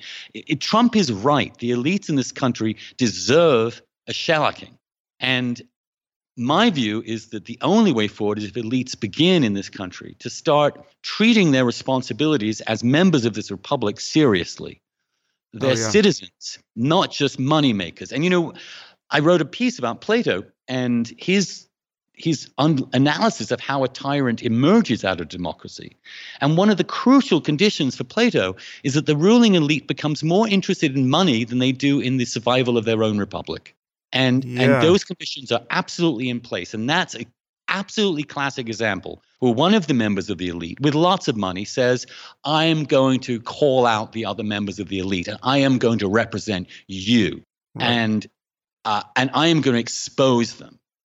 And there's an element in which Trump has exposed the bankruptcy of, of, of Republican and Democratic neoconservative foreign policy. He's exposed the bankruptcy of a globalist economic policy that has no concern whatsoever for many people in this country who smell the condescension and who rightly are repelled by it. And and my view is that if the elites don't hear this and don't adjust their own behavior, make some bloody sacrifices, then uh, then Trump is just the beginning of uh, of a populist radical movement that threatens the entire country. Similarly, if the elites don't understand the danger this kind of income inequality will do to a democracy, yeah. then they're going to lose that democracy and they're going to lose their free markets. I share the view that wealth inequality is a huge problem. And when I wrote about it, you know, sometime around the time of the, the financial collapse, I was amazed at the the vitriol that I got back in defense of you know, no ethical concern at all around wealth inequality. I mean, just people, and and this was, I'm sure these were not especially wealthy people attacking me. There's some, there's this very strange religion of the self-made person in in America, and where look, general, general, I I'm very sympathetic to that view. But look, when that leads to a situation, and it's not, it hasn't always happened. There have been many situations in which this hasn't happened, in which the ability to earn lots of money has been great for hmm. everybody. Mm. But when a combination of globalized economics, uh, the increased, massively increased benefits to people who are smart, in this economy. Mm. Uh, the the massive sorting and sifting of the population, in which large numbers of able people are moving into super zip codes, in which which we've created this bubble that is essentially exploitative of the rest of the country, then then you're in real danger of tipping the entire system upside down. I think. I, I mean, this is, I think conservatives of all people, conservatives who want to conserve our free market system and our democratic system, need to be more concerned than anybody else about this kind of wealth and income inequality because it will destabilize and delegitimize the entire system. And what we're living in right now is clearly a moment in which the entire system is illegitimate in the views of many Americans. Now, Trump has amped this up to 11 in a way that is utterly irresponsible, yeah. reckless, and fact free. But that there is a ground for this, that there is a real reason for this resistance um, is is is undeniable, and I think we need to get real about that. Yeah. Well, also the the way that technology is of necessity dragging us into a future, which could be a, a very good future if we play our cards right, where th- there are jobs that are disappearing that are never coming back, and they're not going to be replaced by new jobs. And people know this; they're not fools. They're living they're living in a way that people like you and me are not living in some ways on the edge of this abyss. Yeah. They can see their futures disappearing. Um, I mean, just this morning, just this morning, Tesla just re- released a video of the next generation of cars. So this is literally a car that's available now, right? That is fully autonomous. So that I mean, you see this car leave the garage, drive on side streets, stop at stop signs, avoid pedestrians, recognize red lights versus green lights, drop its occupant off at an office at Tesla and then go find an empty parking space. Driverless cars are here. And what they're going to do, when you look at white working class men in this country, so many of them are involved in driving things. Yeah, yeah. It's the most common profession, apparently, yeah, for and, white and, men in this country. And the truth is that people look at the elites and say, who's really worried about this? Who there is really listening to us? Uh, and the truth is, almost no one is. I mean, you think, I take NAFTA. You know, NAFTA I supported, and I think in general it has been a good thing. But that it has had extraordinarily disparate impact in this country, that, that some populations have lost leverage, clout, and, and income because of it is undeniable. And the fact that these economists didn't really predict that, and if so far as they did predict it, didn't really take it that seriously. Well, they would have if it were their jobs. And, and I think the isolation increasingly of the elites and the, the dif- distance between them and most people in this country has led people to feel there's no one hmm. who can represent their voice there, that no one represents their interests. And, and, and I think it's incredibly important that they, they hear that this is something that is concerned, which is so that even though you could make an argument for, say, TPP, you, you have to acknowledge that politically and socially, this country hasn't it may be not able to absorb this kind of rapid change, that it that may need to slow it down for the sake of our social stability, for the sake of our political integrity. Um, and that's what you that's what you're seeing in in Britain, for example, where, mm. where hmm. Brexit happened, which is a perfectly, in my view, and here you didn't have you you have a couple of loony demagogues like Boris and a, a barrage of Nigels. Mm. Um, but no, there wasn't a Trump figure. There wasn't. And uh, this was a genuine feel that the, the, elites in this country are doing things that, with no regard for their fellow, for many of their fellow citizens. That's pushed Britain into a, an existential crisis at this point, and and I think we ignore those trends at our peril. We have to figure out how to address them. The, the, the paradox is, of course, we don't know how to address this question. You know, there, there, we don't currently have an answer to this problem. Well, well, one to take the point I just raised about the progress of technology, I mean, clearly, at a certain point, once we arrive at the actual end of human drudgery, I mean, when, when you have when you have self-driving cars, and not only is there no need for ape-driven cars, you would have to be irresponsible to let an ape drive a car because they're so much worse at it, right? It, it'll be illegal to drive your own car. And it should be because right now 30,000 people or 35,000 people die every year reliably because of how bad we are at driving cars.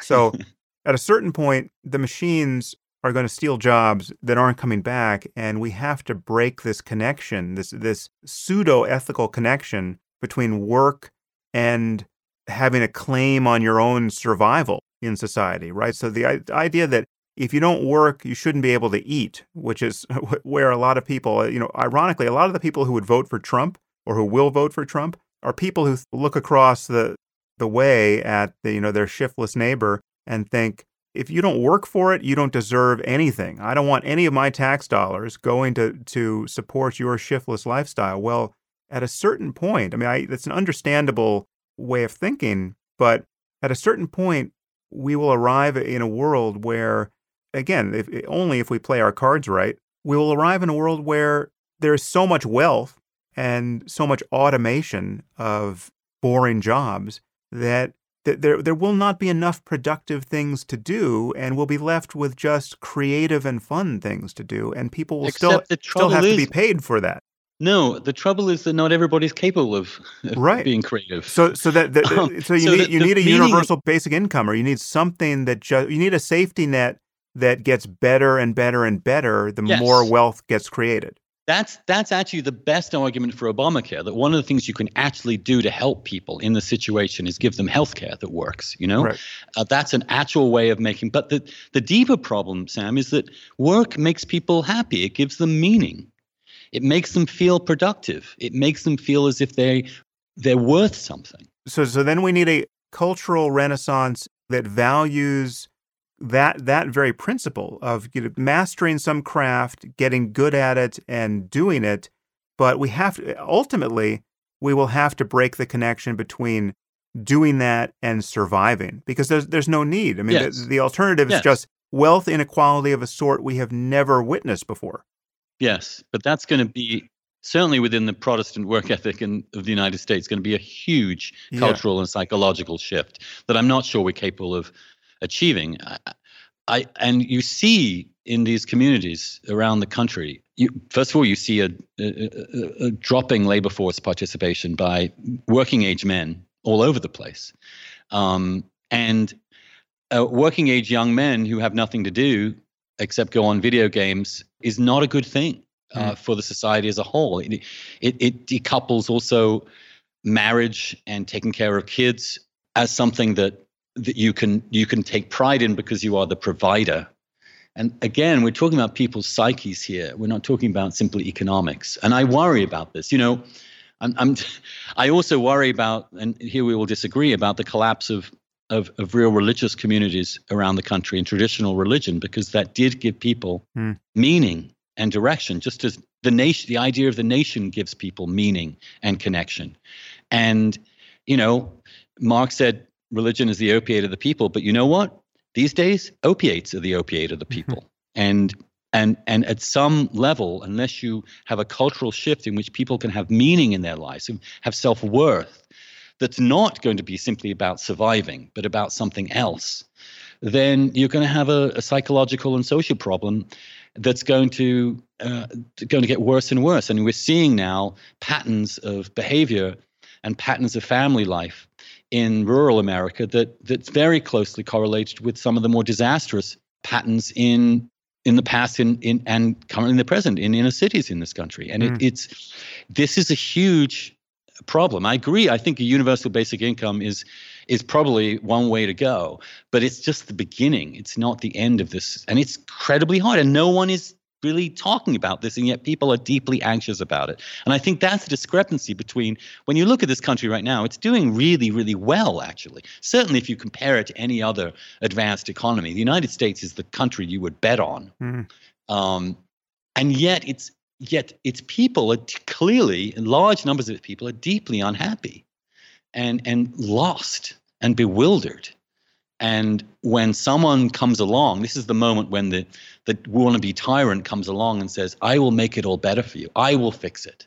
You don't you can't fix it yourself. I will do it for you. There's a huge appeal. There's a kind of relief of giving over to someone else who's making as we know absurd promises and crazy claims. But that's where the appeal comes. And it, we've got to begin as elites to really engage and re engage these real stresses, psychological, social, as well as economic, among so many of our fellow citizens so that they feel they are part of the same country.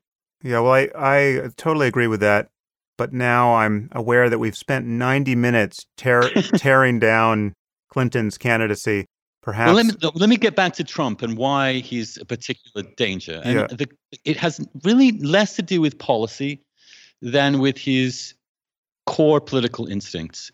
Uh, he is a man, or even just his core. I mean, it, like His core. Let's let's just talk about Trump the man. Well, the Trump the man is someone who has no understanding of a non-zero sum engagement, and this is, I think, part of his core. That that and and liberal democracy and a free market and a free society are absolutely dependent on the notion that we can do things together and you win and I win at the same time. And even if we don't, in the particular instance, win over someone else, we know that in the long run, what we're doing will make all of us better.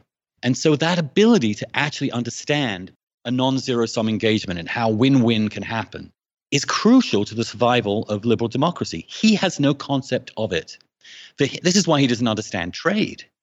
His only understanding is I win, you lose. Hmm. He goes further, and the only way he can be psychically at peace is when he is mastering and dominating another individual. Uh, there's only one way in which a country can exist in the world, and that is by mastering and dominating other, other countries. This psyche that's profoundly at odds with the very character that is required to sustain Western civilization is what is so dangerous about mm. him. So you see that it's a typical democratic institution that people can heckle, stand up and protest a speech. And the proper thing for a democratic politician to say is when the crowd roars disapproval of this disruptor, to say, hold on a minute, this person has a, a right to say, let's give them their moment. Now, if they're disruptive, you can have them taken out. But there's the moment where you say, everybody listen, we live in a free society. This person deserves to have their say. And that's part of the to and fro. You've seen Obama do it a 1000000 mm times. Every politician, Tony from No, Trump says this person is disgusting. I would like to punch him in the face. I'd like to see him carried out on a stretcher. Hmm. Uh, similarly, if you take the question of a free press, which again, no politician likes, in the moment they're taking him down or her down, that they're throwing barbs. He regards that function as something disgusting. And He, he singles them out in these rounds. These are disgusting, awful, disgusting people. This process is, is wrong. He doesn't, he actually thinks that satire should be prevented. He wants SNL to be taken off the air hmm. because of lèse majesté against him. This is an attitude that's utterly incompatible with a free society you can see this in his attitudes again to women. It's impo- he, and, and you can see it. The only interaction is one in which he controls and owns and dominates a woman, not mm-hmm. that he treats that person as an equal. He can't, because that would mean he's he is psychologically incredibly disturbed when he has to deal with people as equals. He just can't. That's why he has no friends. He's obviously, I mean, he, he really does present a kind of clinical case study in at least a few problems. I mean, he's obviously a narcissist, again, in the clinical sense. I mean, the way he reacts to slights against him, his character, or it's just, it is, it's pathological. It's not, yeah. it's not just bad style. It's not just unpresidential. It is, he cannot resist his impulse to do what is obviously not in his best interest and would certainly not be in the interest of the country. There's also a, real psychological panic he has. This will probably rub you off the wrong way, but he's he's a pagan. He has no conception that the weak have any status in hmm. our society. He only understands strength. Now, if you think of you know, think of Christianity as I would in its in its best sense, its core sense, you know, the, one of the core insights of Jesus, one of the most counterintuitive insights of Jesus, was that if someone hits you on the one cheek, turn around and offer him the other. If someone does something wrong to you, be good to him. If someone does something to you horribly, a thousand times, let them do it again. And Trump's position is if someone gives you the slightest insult, you have to hit back a thousand times more. He's not just not Christian, as is clearly the case he's anti-Christian. I mean, he is he's a he's he's like something out of Game of Thrones. Mm. He he has no capacity. That's why he has no compunction in mocking the weak. I mean, I don't know about you, Sam, but I've never never seen someone in my entire life. I've never been around someone who's seen someone disabled and openly mocked them for their disability. It, well, isn't the Trump crowd's defense of that is that he mocks people that way in general, so it wasn't actually specifically targeting this disabled reporter? Yes, but nonetheless, let's say you you mock all sorts of people. There is a distinction between mocking people who are powerful, which is a completely legitimate thing, and mocking people for idiocy. But mocking people for vulnerabilities that they cannot yeah. change. He's so obviously a bully, and the fact that his bullying plays well to so many millions of people is is really disturbing because then there's also a profound recklessness about the man. His narcissism is so great that if challenged, he doesn't he he he will bring anything down around him. He has no loyalty hmm. to the system or any institutions outside of himself. And you see this in his financial dealings too. The, the, the, the constant lying, the stiffing of people, the tearing up of contracts, the treatment of simple obligations to one's fellow human beings that have to instantly be sacrificed. And then the ability, for example, to get into such amazing debt through such reckless spending. Hmm. And then to be in such debt that he himself is too big to fail and the banks have to bail him out. And then to treat that as a success afterwards. I mean, this is this is pathological. I mean, this is a man, this is a man also utterly out of control. it, it, there's something really bizarre about the impulse to get back control or take back control as Brexit had, or control your borders or control the society or control these forces, to hand over power to someone who has no control over himself. Uh, we've never seen this. I mean, he is is such an outlier in terms of human behavior. Yeah, he's he's an outlier in a way that I've spoken about before on the podcast, and I just want to talk about it a little bit more because not that many people talk about what is so strange about his speech. And there are very few people who find it as disturbing as I do, but I, I want to just bounce some of this off you because, I mean, th- this is actually the what I find most disturbing about him. So we, we've we've talked about how all politicians lie and how, and I actually think that they should pay much more of a price for this than they do. But there's something about Trump's lies that are of a totally different character. And I mean, so to take one example, I recall from I think it was the second debate where Anderson Cooper brought up the his tweeting about the sex tape for the pageant contestant that doesn't exist. Like he, you know, he tweeted out, you know, go find her sex tape, and Trump said didn't happen. Right? His he just said didn't happen. Now there's not a person on either side of the aisle. I mean, there's not a person in Trump's camp who didn't know about this tweet, right? I mean, he it absolutely right. happened. That that part was not disputable, right? He tweeted, "Go look for the sex tape," and yet he said, "Didn't happen." I didn't right? do it. Right. Well, last night when they, when it was brought up that he had mocked the looks of the women that he'd assaulted, right, right, yeah, did, and, and false, then said, yeah. "Didn't didn't do that." Yeah, I didn't do that. And at some point, you realize that the people watching it, even his supporters, must know, must know, right? That he's denying in front of millions of people something that we know we can prove to be true. I mean, but that's not a lie. I mean, that's not even a lie. That's the thing. No. There's, there's, something so there's something so childish about this eh, that is that is terrifying. It's a it's also a big lie. I mean, it's such a massive lie. Yeah, but it's but it, it's. I just want to get at what's behind this lie because it is a it's either a total unawareness that you're in dialogue with other sentient creatures that, who have like a you know who have memories and who have logical expectations or it is a just a total shamelessness. Because what you're doing is you are totally disregarding what is inevitably going to be going on in the minds of the people you're talking to. They, they all saw the tweet.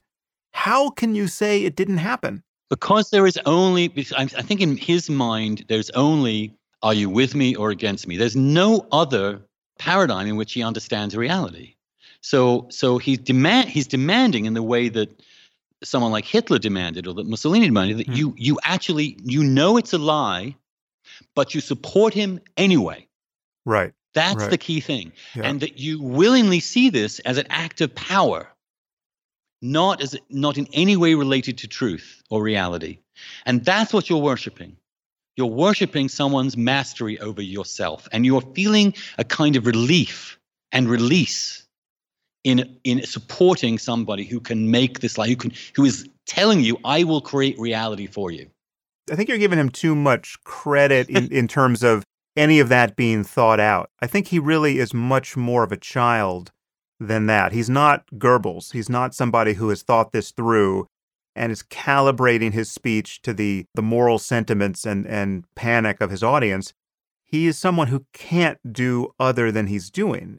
I mean, so this there's the the line is one thing, but the this is what I have commented about before on my podcast. But there, there's something about the vacuousness of his speech, the fact that he can say something three times and it was meaningless the first time, right? Where like like he, like the, the lack of information content when he begins talking. But he'll say something like, and this I guess this is also a, a lie. Well, he'll he'll say something like, he said this in in, in the last two debates he, when his sexual assaults and indiscretions were brought up. His response is, nobody respects women more than I do. Nobody, right?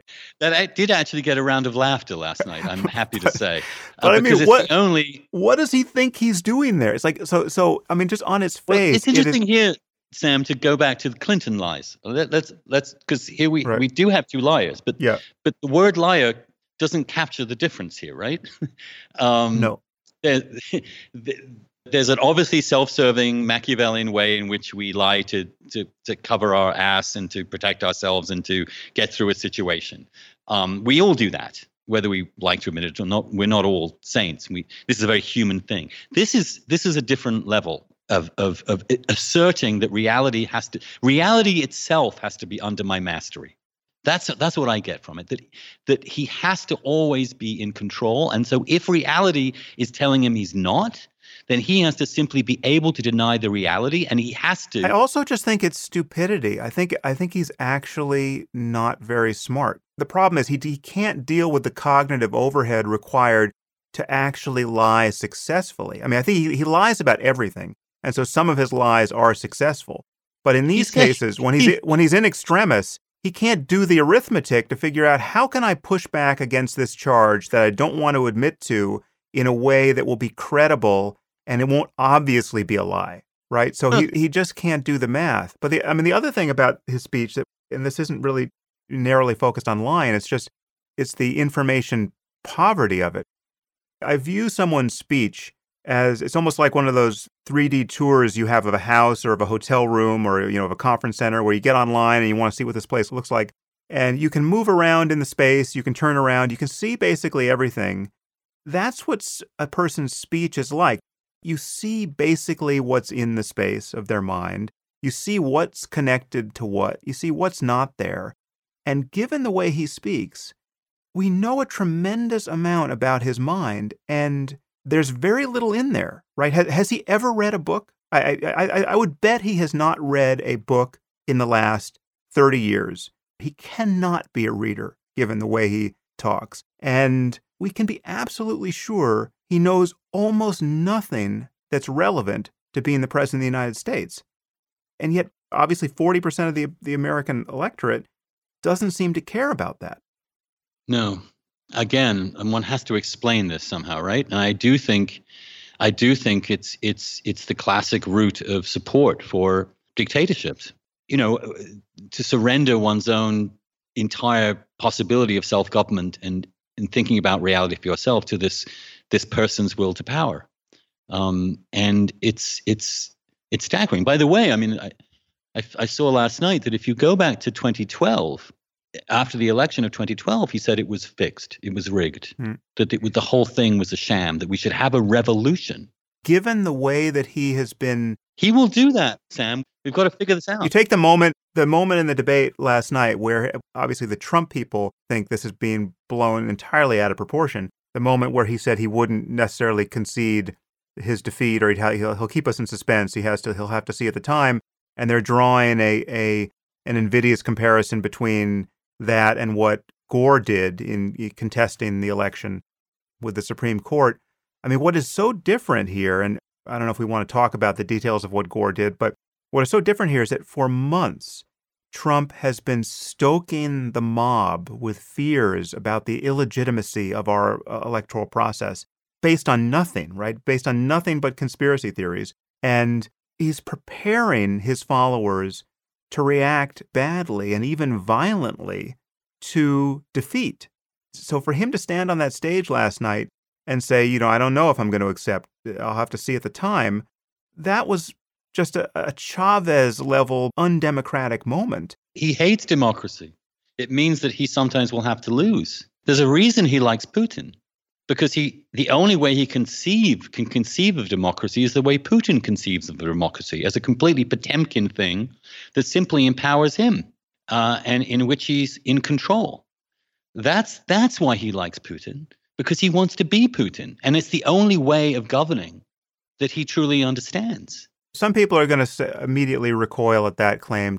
Obviously, comparisons to to him and eh, between him and Hitler, or or even a lesser I think figure. The Hitler comparison is absolutely on. I really do. I, I know that it's been at this point been completely devalued, and it's one reason we should never have cried wolf before. Right. But I don't think I, I am thinking of a contemporary anal- analogy mm. in which someone is running in a democracy on the principle that the democracy itself must be is so corrupt it must be undone or renewed by a single cult leader figure. This is very Weimar. Yeah. It's extremely Weimar. He's remember he has now said that he said and argued and still has not recanted well, really recanted, that the president, the current president, should never was illegitimate because he was not a citizen. He's said in advance now that Hillary Clinton should not have been allowed to run for president because she's allegedly part of a criminal conspiracy. So there is no, none of these institutions have any legitimacy for him. None of them. Let's just take a second to try to rehabilitate the comparison to Hitler, because you know, again, you you have lost the argument famously the moment you invoke yeah. Hitler or the Nazis, but it is worth reflecting on how consistently Hitler was underestimated. I mean, he was a he was treated the way most of us have been treating Trump as a buffoon, as a clown, as somebody who couldn't do much damage because he, he's obviously the forces of reason are going to prevail at the end of the day in the face of this kind of guy. They made fun of the way he looked. They made fun of his hair. Right? Look at look at Trump. He's a ridiculous figure. I mean, by any stretch of the imagination, from the from the stupid orange the spray tan to the to the it's ridiculous, absurd hair, to all of this. He's an absolute clown. But people forget that's what everybody said about Hitler. It's what everybody said about Mussolini, and they do look ridiculous. Chaplin made a movie making fun of him as a complete absurd character. But if you campaign actively, if you whip up, especially if you're touching these racial and and in in group out group feelings, and when you have consistently argued that the entire system is itself illegitimate. And then you get to power. And you get to power not because you want. Hitler's Hitler's ceiling was 37%. Mm. But the conservative traditional forces thought he could be used. They liked the support that his his followers that his followers brought into the broad right wing movement. Hindenburg thought he could be manipulated, made a figurehead. They didn't take him seriously. Well, that that is what has been so irresponsible about the rest of the Republican establishment, the way they have enabled him, and I mean, just to see the the appeasement. I mean, it's just appeasement. It's, it's, it's beyond dis, it's beyond disgraceful. I mean, you you'd think that their their egos wouldn't allow for this kind of this lickspittle approach to his ascent, but when you look at eh, people like Paul Ryan and I mean Ted Cruz going going against him and then now you know working the phone banks for him. I mean it's just it's incredible behavior where you have someone like Mitt Romney who's a standout now. It's like the one guy with a spine gives a speech I don't know when it was, maybe 8 months ago saying this guy is totally unqualified to be president. I mean Mitt Romney looks like a saint at this point. They're all Hindenburgs at this point and they're terrified. The reason they're not taking him on even now is because they're terrified that their own voters are attached to him. I mean, you look at his economics, okay? Free trade uh, uh and the debt. These are things that the Republican hardcore caucus, 100, the Freedom Caucus, the top 100 pe- right wing people who had, had, had ideological litmus tests and purity up the wazoo. This man has completely destroyed any of their economic and let alone their debt fixation. Mm. But they, none of them in fact, they all have to support him. Why? Because their own voters are supporting him, and they are terrified that if they turn on him, the voters will turn on them. And once you see that moment when they're too frightened of their followers to act, then you realize how terrifying this would be were he to win. Because were he to win, almost certainly the House and the Senate would be with him. Almost certainly, then he would be able to shape the Supreme Court. There would be no institutional resistance except the Republican Party itself, which has shown itself to be incapable of resisting. So that is where this is deeply dangerous. And, and let me let me point out. I just want to put this scenario out there because I think it it hasn't been put out there before. And we are at war, uh, and the war uh, could get worse. In fact, his very election, I think, would provoke uh, a wave of, of jihadist terrorism. Now, what would his response to that be? I think there's no question that the Constitution as we've known it would be in tatters overnight. This is a man who has advocated, openly advocated, the torture of of prisoners of war. He's openly advocated the mass murder of civilians. He's he's advocated the killing of the families of terrorists. Yeah. But but what's confusing about this for, for his supporters is he's also advocated an isolationism that makes Hillary look like the warmonger. Right? He's right. he's insisted that he was against the Iraq war, even though that's at best ambiguous. But he's advocated a retreat from the world. I mean, basically, he just wants to build a wall and hunker down, if you take him in at least most of his moods. And many of the people who support him and, and who supported Sanders, frankly, this is music to their ears. We don't need to be the world's cop. We don't need to be in the Middle East. Those people are barbarians who are never going to understand that democracy is a good thing. Let's just make our country great again, right? That's the promise. Except he's not consistent on that because No, he he's not. wants to destroy ISIS, Yeah, by in, which he in means five minutes. Yeah. Presume, yeah, presumably a, a, a, a Putin level bombing campaign. Or, or maybe a nuclear one. Why can't we use our nukes? We've got them. Shouldn't we be using them? What this does, and again, what you have to understand, we always project from our current situation and think things continue as they do. No, these kind of movements uh, seize upon events. The events change our reality, and the emotions that they can be that can be that can be summoned up and manipulated in these processes. The mass emotions, especially when we have no elite controlling media anymore, when it's completely free fire zone, um, is incredibly dangerous. I mean. Here's another thing I would point out. You know, there was a story about business leaders who don't support Trump in the New York Times a couple of weeks ago. Mhm. And none of them would go on the record. Why? Because they all felt feared personal retribution. And we all know it. Just incredibly craven. That well, it's a craven. On the other hand, it's also it's also clear that he would do that. I mean, he's Yeah. talked about the presidency someone who call up the head of a company. I mean, he he he would do the equivalent of bills of attainder on individuals and dissenters. He He's threatened the owner of the Washington Post with using uh, the antitrust regulations to go after him if the Washington Post opposes him. Hmm. I mean, these are this is this is completely dictatorial behavior. It has nothing to do with a free society. So, so just to, to put a fine point on this, because given all of the heinous things we have said about the Clintons and Hillary in particular, why does it matter that she be in charge as opposed to him? I mean, when you would just imagine going forward in dealing with Russia or China or the problem of jihadism or anything else, any other challenge we're going to face, why do you feel that there really is a difference here worth caring about? Because many people think they're, they're both liars. They both, you know, her husband's a rapist, he's a rapist, or, you know, they're both, tra- at the very least, trailing accusations of rape. There's ugliness on both sides. because he uniquely threatens our entire political system from within, and he uniquely threatens global stability in a way that no president, no candidate for presidency, president, president has ever done in this country. Just, just because we haven't been here before, there's this amazing complacency Hmm. about what can happen in a democracy. And if you've read history and you and you see this happening, it is textbook for how democracies perish. It is it is incredibly dangerous. i- i- At a level that completely outside any previous candidate for the presidency, uh, outside anything in American history short of the 1860s.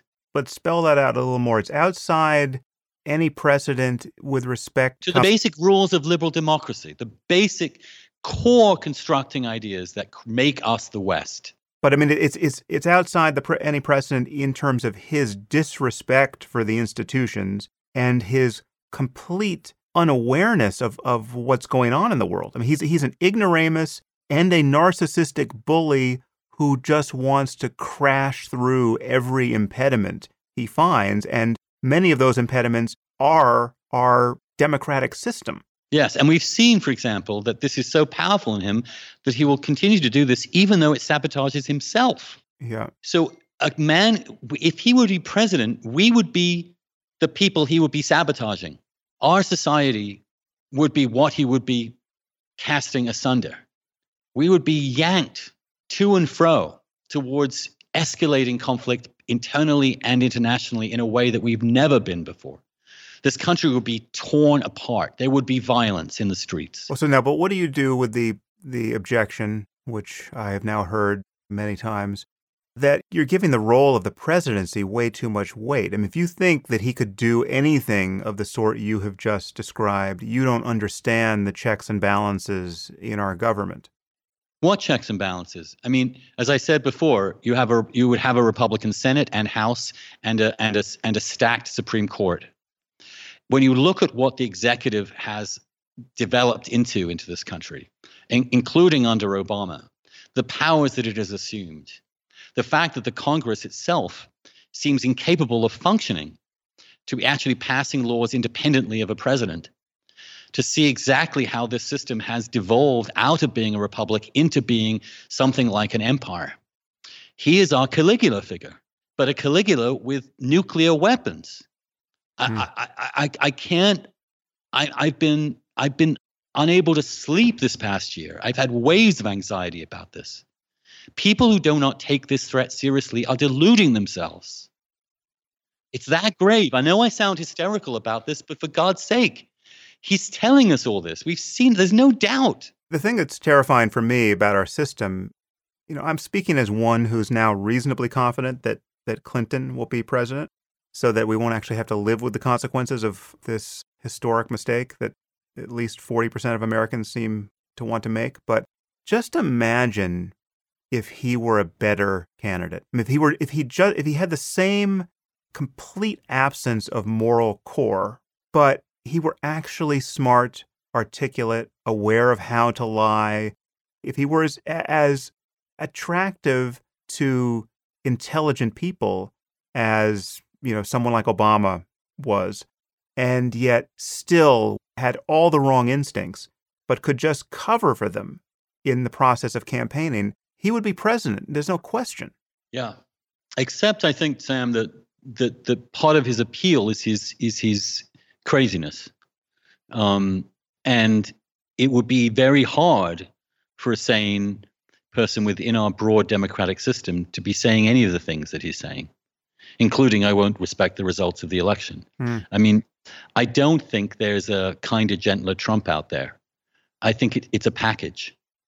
Um, I don't, for example, I had no no fear that Mitt Romney would behave like this if he were to get into office. And and to be perfectly honest, I have no, I would have nothing like these qualms if Ted Cruz were to be president of the United States. So that brings up a, another topic which we haven't touched, but one thing that Trump has done strangely, surprisingly, and in some ways happily from my point of view is he's either undercut or just revealed the the unimportance of fundamentalist religion in our politics at this point. I mean, he's because he's not, he can't even credibly fake being a Christian. Mercifully, it's the one thing he hasn't been able to do. You know, to his credit, right? Um, but I mean, so it's like, well, what, what do you make of that? Well, Just here's silver. Here's another silver lining. dissecting out religion from our politics. Well, what he's what he what I think we I mean, I think we're going to see a fascinating evolution on the evangelical in the evangelical world, a generational split but what Trump has shown actually is exposed in a way that I never thought would be this boldly exposed the utter cynicism of those who allegedly are Christians. Mm. Um, you know, when it becomes purely transactional, when you are electing a self evident pagan to enforce and to make sure that laws are passed to defend your particular fundamentalist view of certain policy proposals, and you've basically sacrificed any credibility and any moral integrity you ever had. And this is also blindingly obvious to anybody under the age of 40 who has who is a part of the evangelical world, and certainly anybody who isn't white and who mm. is part of the evangelical world, which people forget is quite a significant proportion. In other words, this could be, I mean, my hope is that Obama's long game has been to so enrage, he's like a poultice that has brought all the pus to the surface, to drive these people so crazy that they will jump off the cliff. There is a hope, and, and, and I may be delusional here, but it's certainly a hope we have to, it's the audacity of hope, that he will have so exposed the bankruptcy of, of, of fundamentalist Christianist politics that it will die. Mm. And that Christianity as it exists uh, and as should exist in, in the private sphere in helping in, in generating important social movements in in, in, in, in, in, in helping the poor in in protecting the weak in welcoming the stranger will actually begin to have a rebirth out of this awful corrupting and cynical period mm. um, and you see that at Liberty University. You see that where I talk to younger evangelicals. You have seen people like Russell Moore, you know, people who have stood up against him within that faith community, and they're very important. Um, Uh, and he may have just revealed in a way that no one else could have how bankrupt and disgusting these people are, what traitors they are to what they purportedly believe themselves. Hmm. And it, to be a Christian isn't, you can't, you cannot be a transactional, amoral person and still be a Christian by any understanding of what Christianity is. I know plenty of people have. I'm not saying they haven't, but this exposes it in such an incredible way. It's amazing to see people like Ralph Reed talk about oh. him as I've seen Ralph Reed talk about this in public, but I also actually ran into Ralph at a at a conference and spoke to him face to face about this. And it's it's the same story. It he just goes to the move of, you know, it's not for me to judge what's in, what's in another man's heart. You know, I can't judge another man's faith. And you know, if he if he says he's a Christian, he's a Christian. And you know, if he if he wants to lecture me about Corinthians two, I'm gonna gonna just he's give him the benefit of the he's doubt. never asked God for forgiveness. Of course he hasn't. you know, uh, but if you haven't asked God for forgiveness, you, you're just not. You're just sorry. You can believe what someone's telling you about their heart. They're being very open and candid about it. They don't give a damn about this, and every single thing they support is antithetical to any core Christian thought. Uh, and they're still supporting him. So, so take, over. take me forward. So let's let's assume, which seems reasonably safe at this point, that in 20 days or whatever it is, we wake up in a world where Trump is no longer a candidate and he is not going to be president. What do you think the aftermath will be, and what do you think it should be from the point of view of holding people accountable for their their backing him or their their mere acquiescence to him?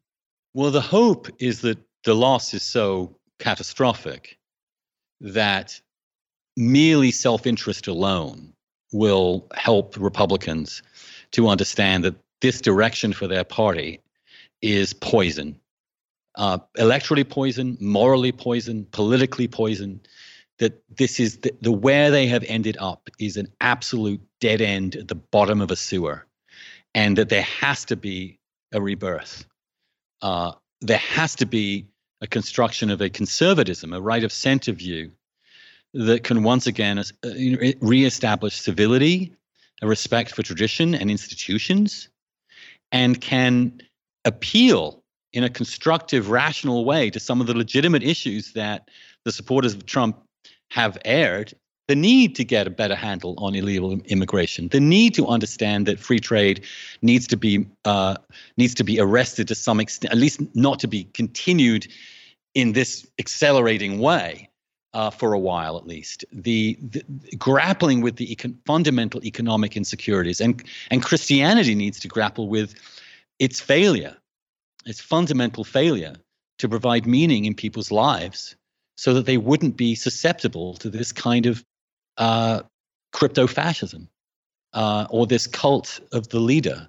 Uh, and you know that's my hope. One of the things I hope to do um, is to begin to argue for such a a, a conservatism because mm. unless we rescue that side of the equation, we have two parties. I mean, I don't know what's going to happen to the Republican Party. It may be it, we may be going through a fundamental realignment, but my suspicion is the realignment will be socioeconomic. It will be around certain other issues such as trade and immigration. It's going to be about nationalism versus global cosmopolitanism or globalism. And to construct that position in a constructive, sane, and moderate way is going to be the challenge to save this country. Because if they continue this way, at some point they're going to get elected. Mm.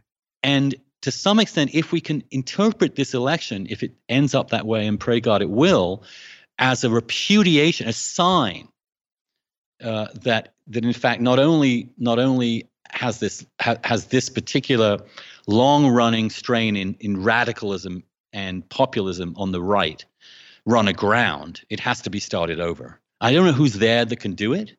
And the paradox is, of course, when parties lose, the most extreme members of them are the ones that always survive because because they're the ones only still with the safest seats are in office. Hmm.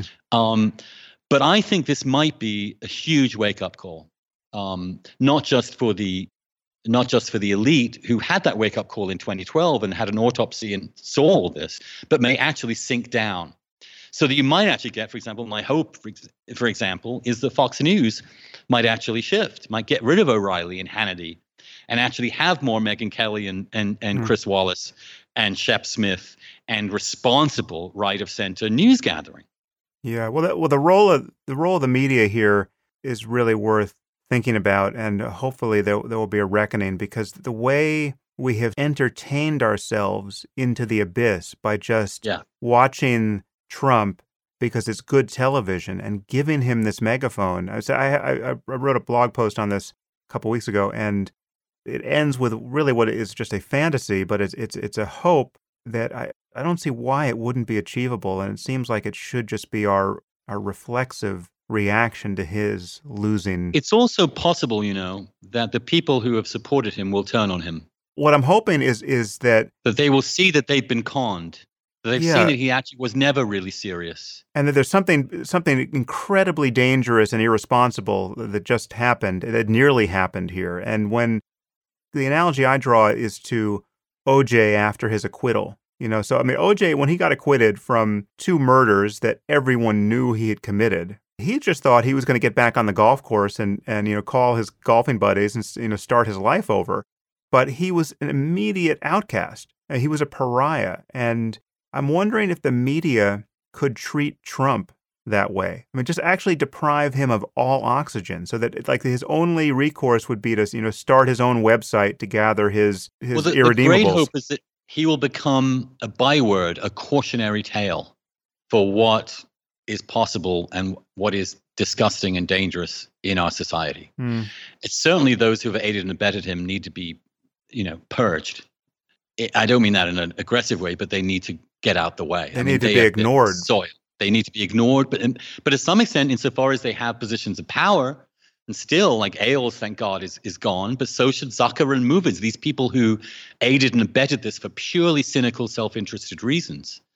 Uh, uh, and, and those shameless individuals within the Republican Party, people like Gingrich and Christie and McConnell and and Ryan, uh, need to be exposed uh, and and removed. But the question is is there time and space to get reasonable replacements for those people? Or hmm. are we going to have to have them themselves acknowledge their accountability and responsibility for this near death experience of the American experiment? And that's my hope that we can, that this might be such an excrescence in retrospect once he's lost and done so mm. dramatically, where he may have actually brought down the entire Republican Party with him, uh, that we could start over and that it might actually be the reset moment for the right. That, that what Obama has said for a long time, he's waiting for the fever to break. This might be the moment the fever is breaking. That's why at this moment of peak fever, it seems so terrifying. But this might be necessary to purge these demons from the right and begin to reconstruct. But that will require from Hillary, and this is what's difficult, an ability to reach out to exactly those people at a time when her own left is going to be demanding that she'd be even more uh, politically correct mm. um, and even more left wing than is her impulse to do. She's going to be in a very tough position. And the left, I think, has to begin to understand their responsibility also for the republic as a whole. But look, she's got if she has if she gets the House and the Senate, which is now completely possible, unlikely, but possible, she's going to have two years, just two years, to do whatever she wants. And the choices she makes uh, will be interesting, not just for the advancement of her own po- political ideology, but for the preservation of this republic. And I also have a feeling that Obama himself and maybe Romney are going to have to have a role in helping put this back together again. You know, I, I'm left still with the, the sinking feeling that many people listening to us, one, think that our litany of Trump's faults is grossly exaggerated and that he couldn't be that bad and he is, after all, a very successful businessman or pretends to be. And that we have somehow soft pedaled the corrosive effect of having someone like Hillary Clinton with her email scandal and all the rest become president. I don't know what I don't know that we could do a better job than than we've done trying to differentiate their two cases. But I, I, I'm I'm left with the feeling that people still think, oh come on, he's he'd be fine. What the system needs is to be shaken up, and he's just the guy to do it. And she's just more of the same. He won't shake it up; he'll blow it up. And no one should want to blow up liberal democracy and a free society and global peace. And unless you understand that distinction, uh, you're you're you're fooling yourselves. I mean, you're seriously fooling yourselves. It's the difference between having an agenda that you're concealing, perhaps to some degree, to get elected, but is actually sane and calculated and well informed, and just being a wrecking ball that is just swinging through the system. It's and, not and, just a wrecking ball, as I say. It's it's about it's about the abolition of self government.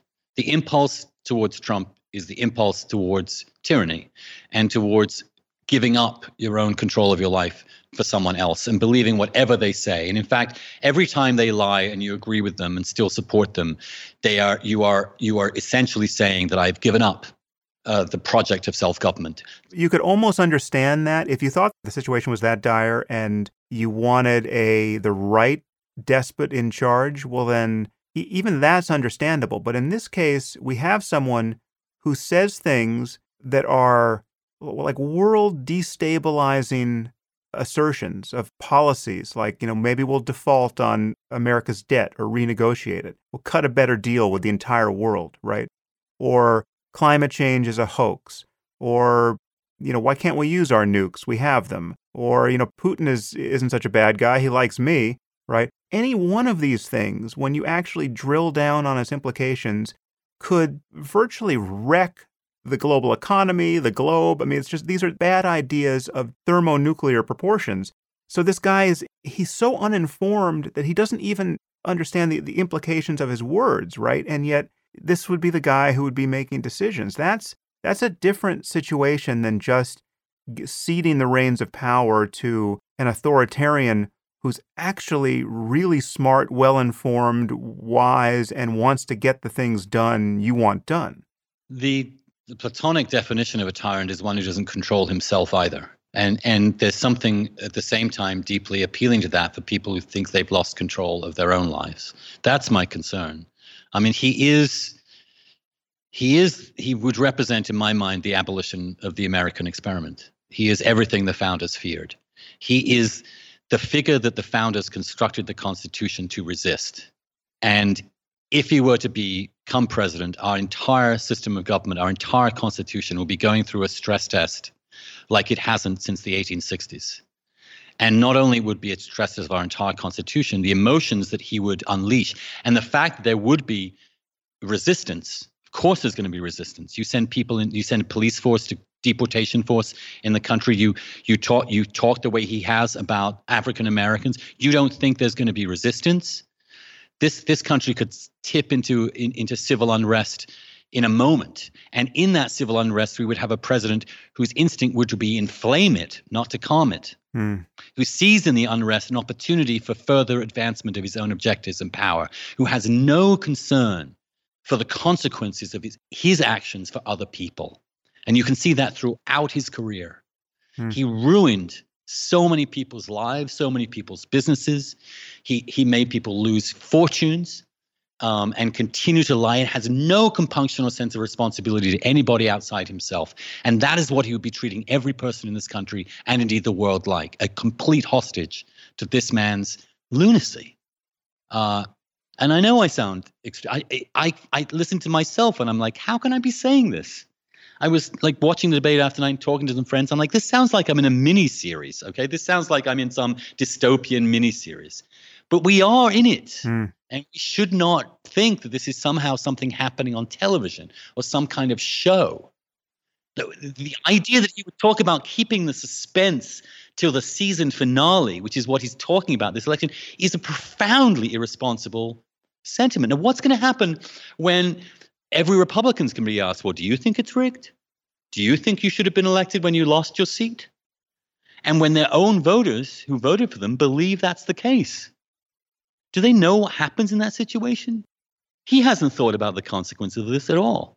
This is a point I, I I want to end on this point. I mean, and I, I know we have a whole other conversation that I wanted to have with you about your retreat into the wilderness and the peril of our online life. But I, you know, now that we're past the two hour mark, I, I just I, I want to so I want to I want to invite you back for some future time where we're going to have that that other conversation. But This is this is a point I want to end on because I think psychologically it's interesting and it's crucial to get past. And it's the sense that you just described that you are you, you can't believe you're saying this. You you sound like you're exaggerating to yourself and yet you can't find a handhold or you know a brake to pull to convince yourself that you are exaggerating. And I've really tried, Sam. I've really tried to tell myself, you're crazy. You, you, you're misreading this. It's not as bad as you think it is. I just haven't been able to find any facts the, or any analysis that, that helps me do that. And I'm, I'm in exactly the same position. I mean, it is the banality of evil. I mean, what Trump has done is he, he's put the banality back into the banality of evil. You know, he is he is a comic figure. He is an uninformed one. He's a cute one. You know, he can get a laugh even out of me in, in certain moments, despite my better judgment.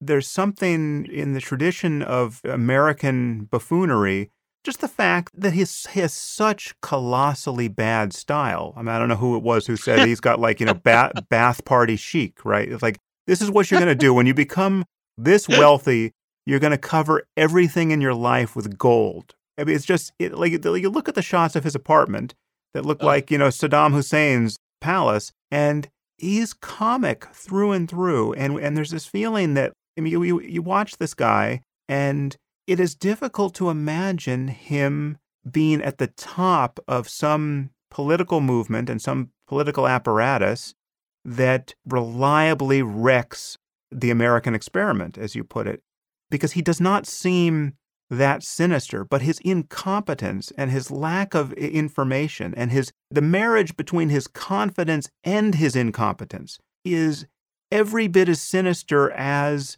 a real mustache twirling evil person who's trying to destroy people's lives. Yes, I, I, I, you put it beautifully. I mean, and in some ways, in a in a decadent democracy, isn't that how such a tyrant would emerge? Isn't it through reality television? Isn't it through this fathomless vulgarity in, in this this common touch that he has? Isn't that precisely how it would happen if you had to imagine it today? I mean, it's not going to emerge like a classic Hitler with a fascist ideology and a great movement and people wearing uniforms. That's not going to happen anymore. If it had to happen in our culture, this is something like how it would occur. And you look at, for example, Sinclair Lewis's uh, novel, uh, it, can't, it, Can't, Happen Here in 36. Mm. Who was the emerging fascist leader? It was a businessman. It was somehow that also appealed to uh, certain core American things that uh, that made us feel comfortable that could actually win over people who do believe, for example, in the cult of making a lot of money, even if they don't know, understand that, in fact, he was a disastrous businessman. And we don't actually even know whether he's uh, worth anything like what he says he's worth. I've always felt that if, if some forensic business journalist actually got the goods on him and revealed that he was exaggerating his wealth by a factor of 10 or 20. I think at one point he claimed to have 10 billion and in other cases, he, he's been claimed to have five billion. But if he only has, you know, two hundred or three hundred million dollars and a lot of debt, do you think revealing that fact would have torpedoed his candidacy, or even then, people wouldn't have cared? It is the one thing that he, for example, in that Comedy Central roast of his, he mandated it was the one thing that couldn't he he would not tolerate being made fun of. The notion that he wasn't as wealthy as he think as people think he is. That is so integral to his psyche. I think it would destroy him. But a lot of people think he he is lying by something like an order of magnitude. There's no way he has the, the money. He, I mean, at least one. I don't know if it was Mark Cuban. I think it was Mark Cuban who came out. Yeah. said, There's no way this guy is a real billionaire. Well, the fact that he would, even now, unlike 40 years of precedent, not release his tax returns, tell you that that's the rosebud. Hmm. That's the thing he can't have exposed. That he's a failure. That he's always been a failure that in fact all this stuff is is actually all this, you know, as as Obama said, buying buildings and slapping your name on it to get money. The, the only thing he's been good at is trading his celebrity for money. That he's not a businessman at all. And and also that he wouldn't self. Uh, he made a lot of a lot about self funding his campaign, but he hasn't. He, so, he, he hasn't self funded so the campaign. Yeah, he's incredibly cheap, and he's been desperately raising money it doesn't, you know, if you had $10 billion or even $5 billion and you really wanted to win here and differentiating yourself from the money grubbing, corrupt, business as usual politician, were important as it is, why not throw your own billion dollars into this thing? You're going to be president And of the United not- States. Why not release your tax returns and Yeah. say, look, this is how well I've done, and I'm not taking any. This was remember that was part of his appeal in the primaries to say, I don't need these rich people because I got enough money myself. Why would you not actually prove that Yeah. Um, and bask in that? Because it's all a lie. He's he's this little man behind the curtain, uh, like all these big wannabe tyrants and bullies are. Um, and this is the thing that would unravel him uh, if he was actually, if we actually saw the reality that he is. It's the one thing he won't let go of, and that makes it all the more dangerous. He is he's a mountain of insecurity. He's built so many lies to protect what he knows deep down somewhere in his psyche that he really is, and he can't handle it. I mean, that in my mind is also terribly dangerous. To elect any human being who's that psychologically fragile Hmm. who's clearly psychologically incapable of restraining even impulses that hurt himself to elect that person with real to give him real power not only real power but power to end all life on this planet within Yeah. 4 minutes of saying Well, so That's one thing that's been very sobering, which I, I frankly was not aware of the details of, of how a president can initiate a, a nuclear first strike. It's just the, the, the, the, all the whole business of, about having the, the biscuit always on his person and the, the guy with the bag always you know following him around, and that there's really no intermediary and no, No. thought process between you know what happens in his brain or her brain and what happens in the silos. All these people that think they can control him have to understand that if he's president you have to do what he says in the executive branch. He is the executive. He makes the decision. No one else. In the end it's his decision. And no one can stop it. Uh, there's no cater there a- a- that could possibly stop it. And we've seen that no one in this campaign has been able even to get him to prepare for a debate. No one Yeah. can get to him thankfully.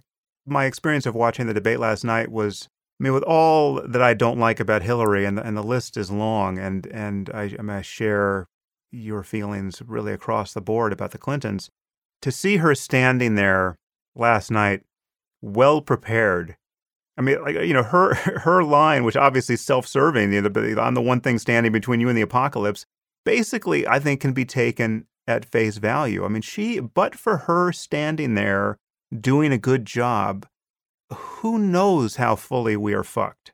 And so I, I really just, I, I mean, I, I just realized, I mean, I just, I felt incredible gratitude that she was just, she, she did as, as good a job as, as, as she could have done in that case. And hopefully it's enough.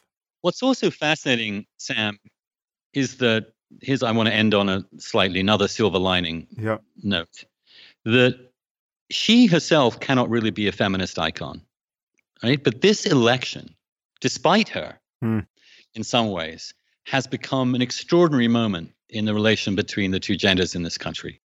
Yeah. And if women elect, women elect, including Republican women, including, you know, uh, uh, by what looks like currently a 20 point margin, the first woman president, against a figure who is on almost, I mean, beyond a parody of misogyny, sexism, and male privilege, then, then this is a cultural watershed just as powerful as the first black president. Hmm. Uh, not not because Hillary has made it so, but because the women of this country have made it so.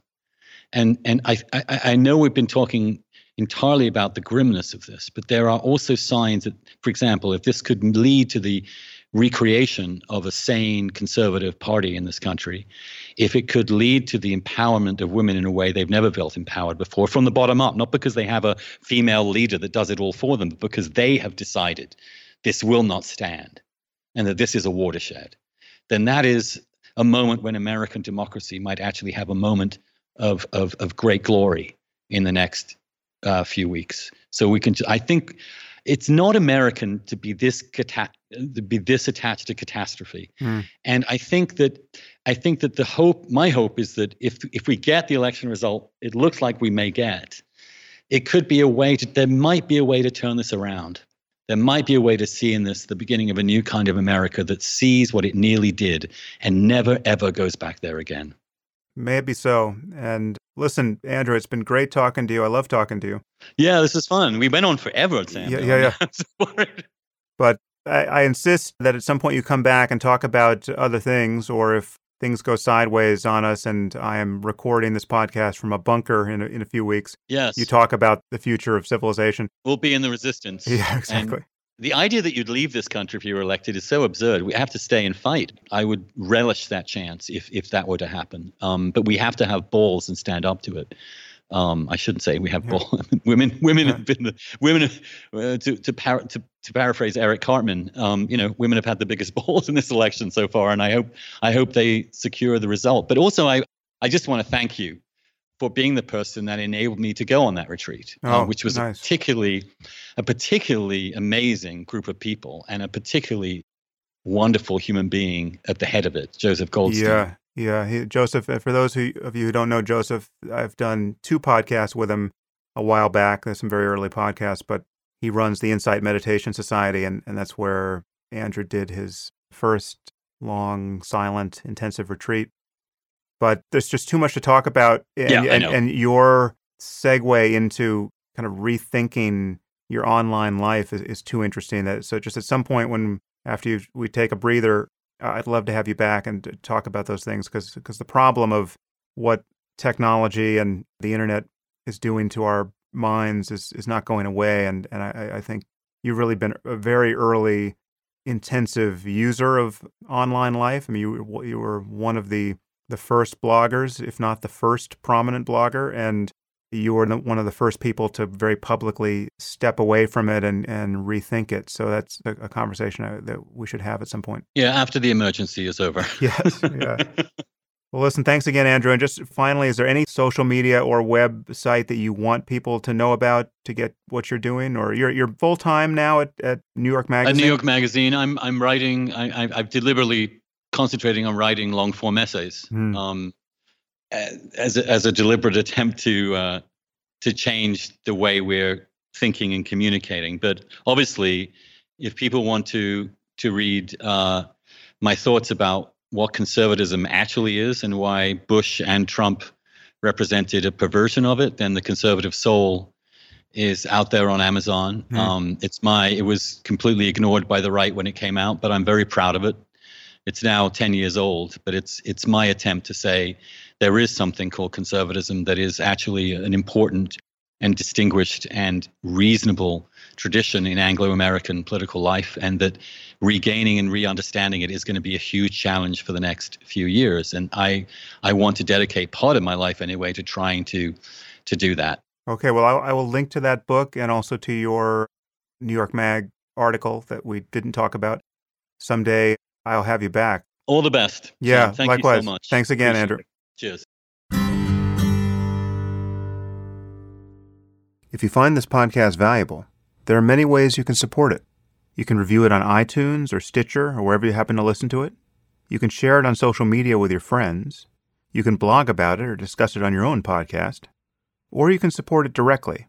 And you can do this by subscribing through my website at samharris.org and there you'll find subscriber only content, which includes my Ask Me Anything episodes.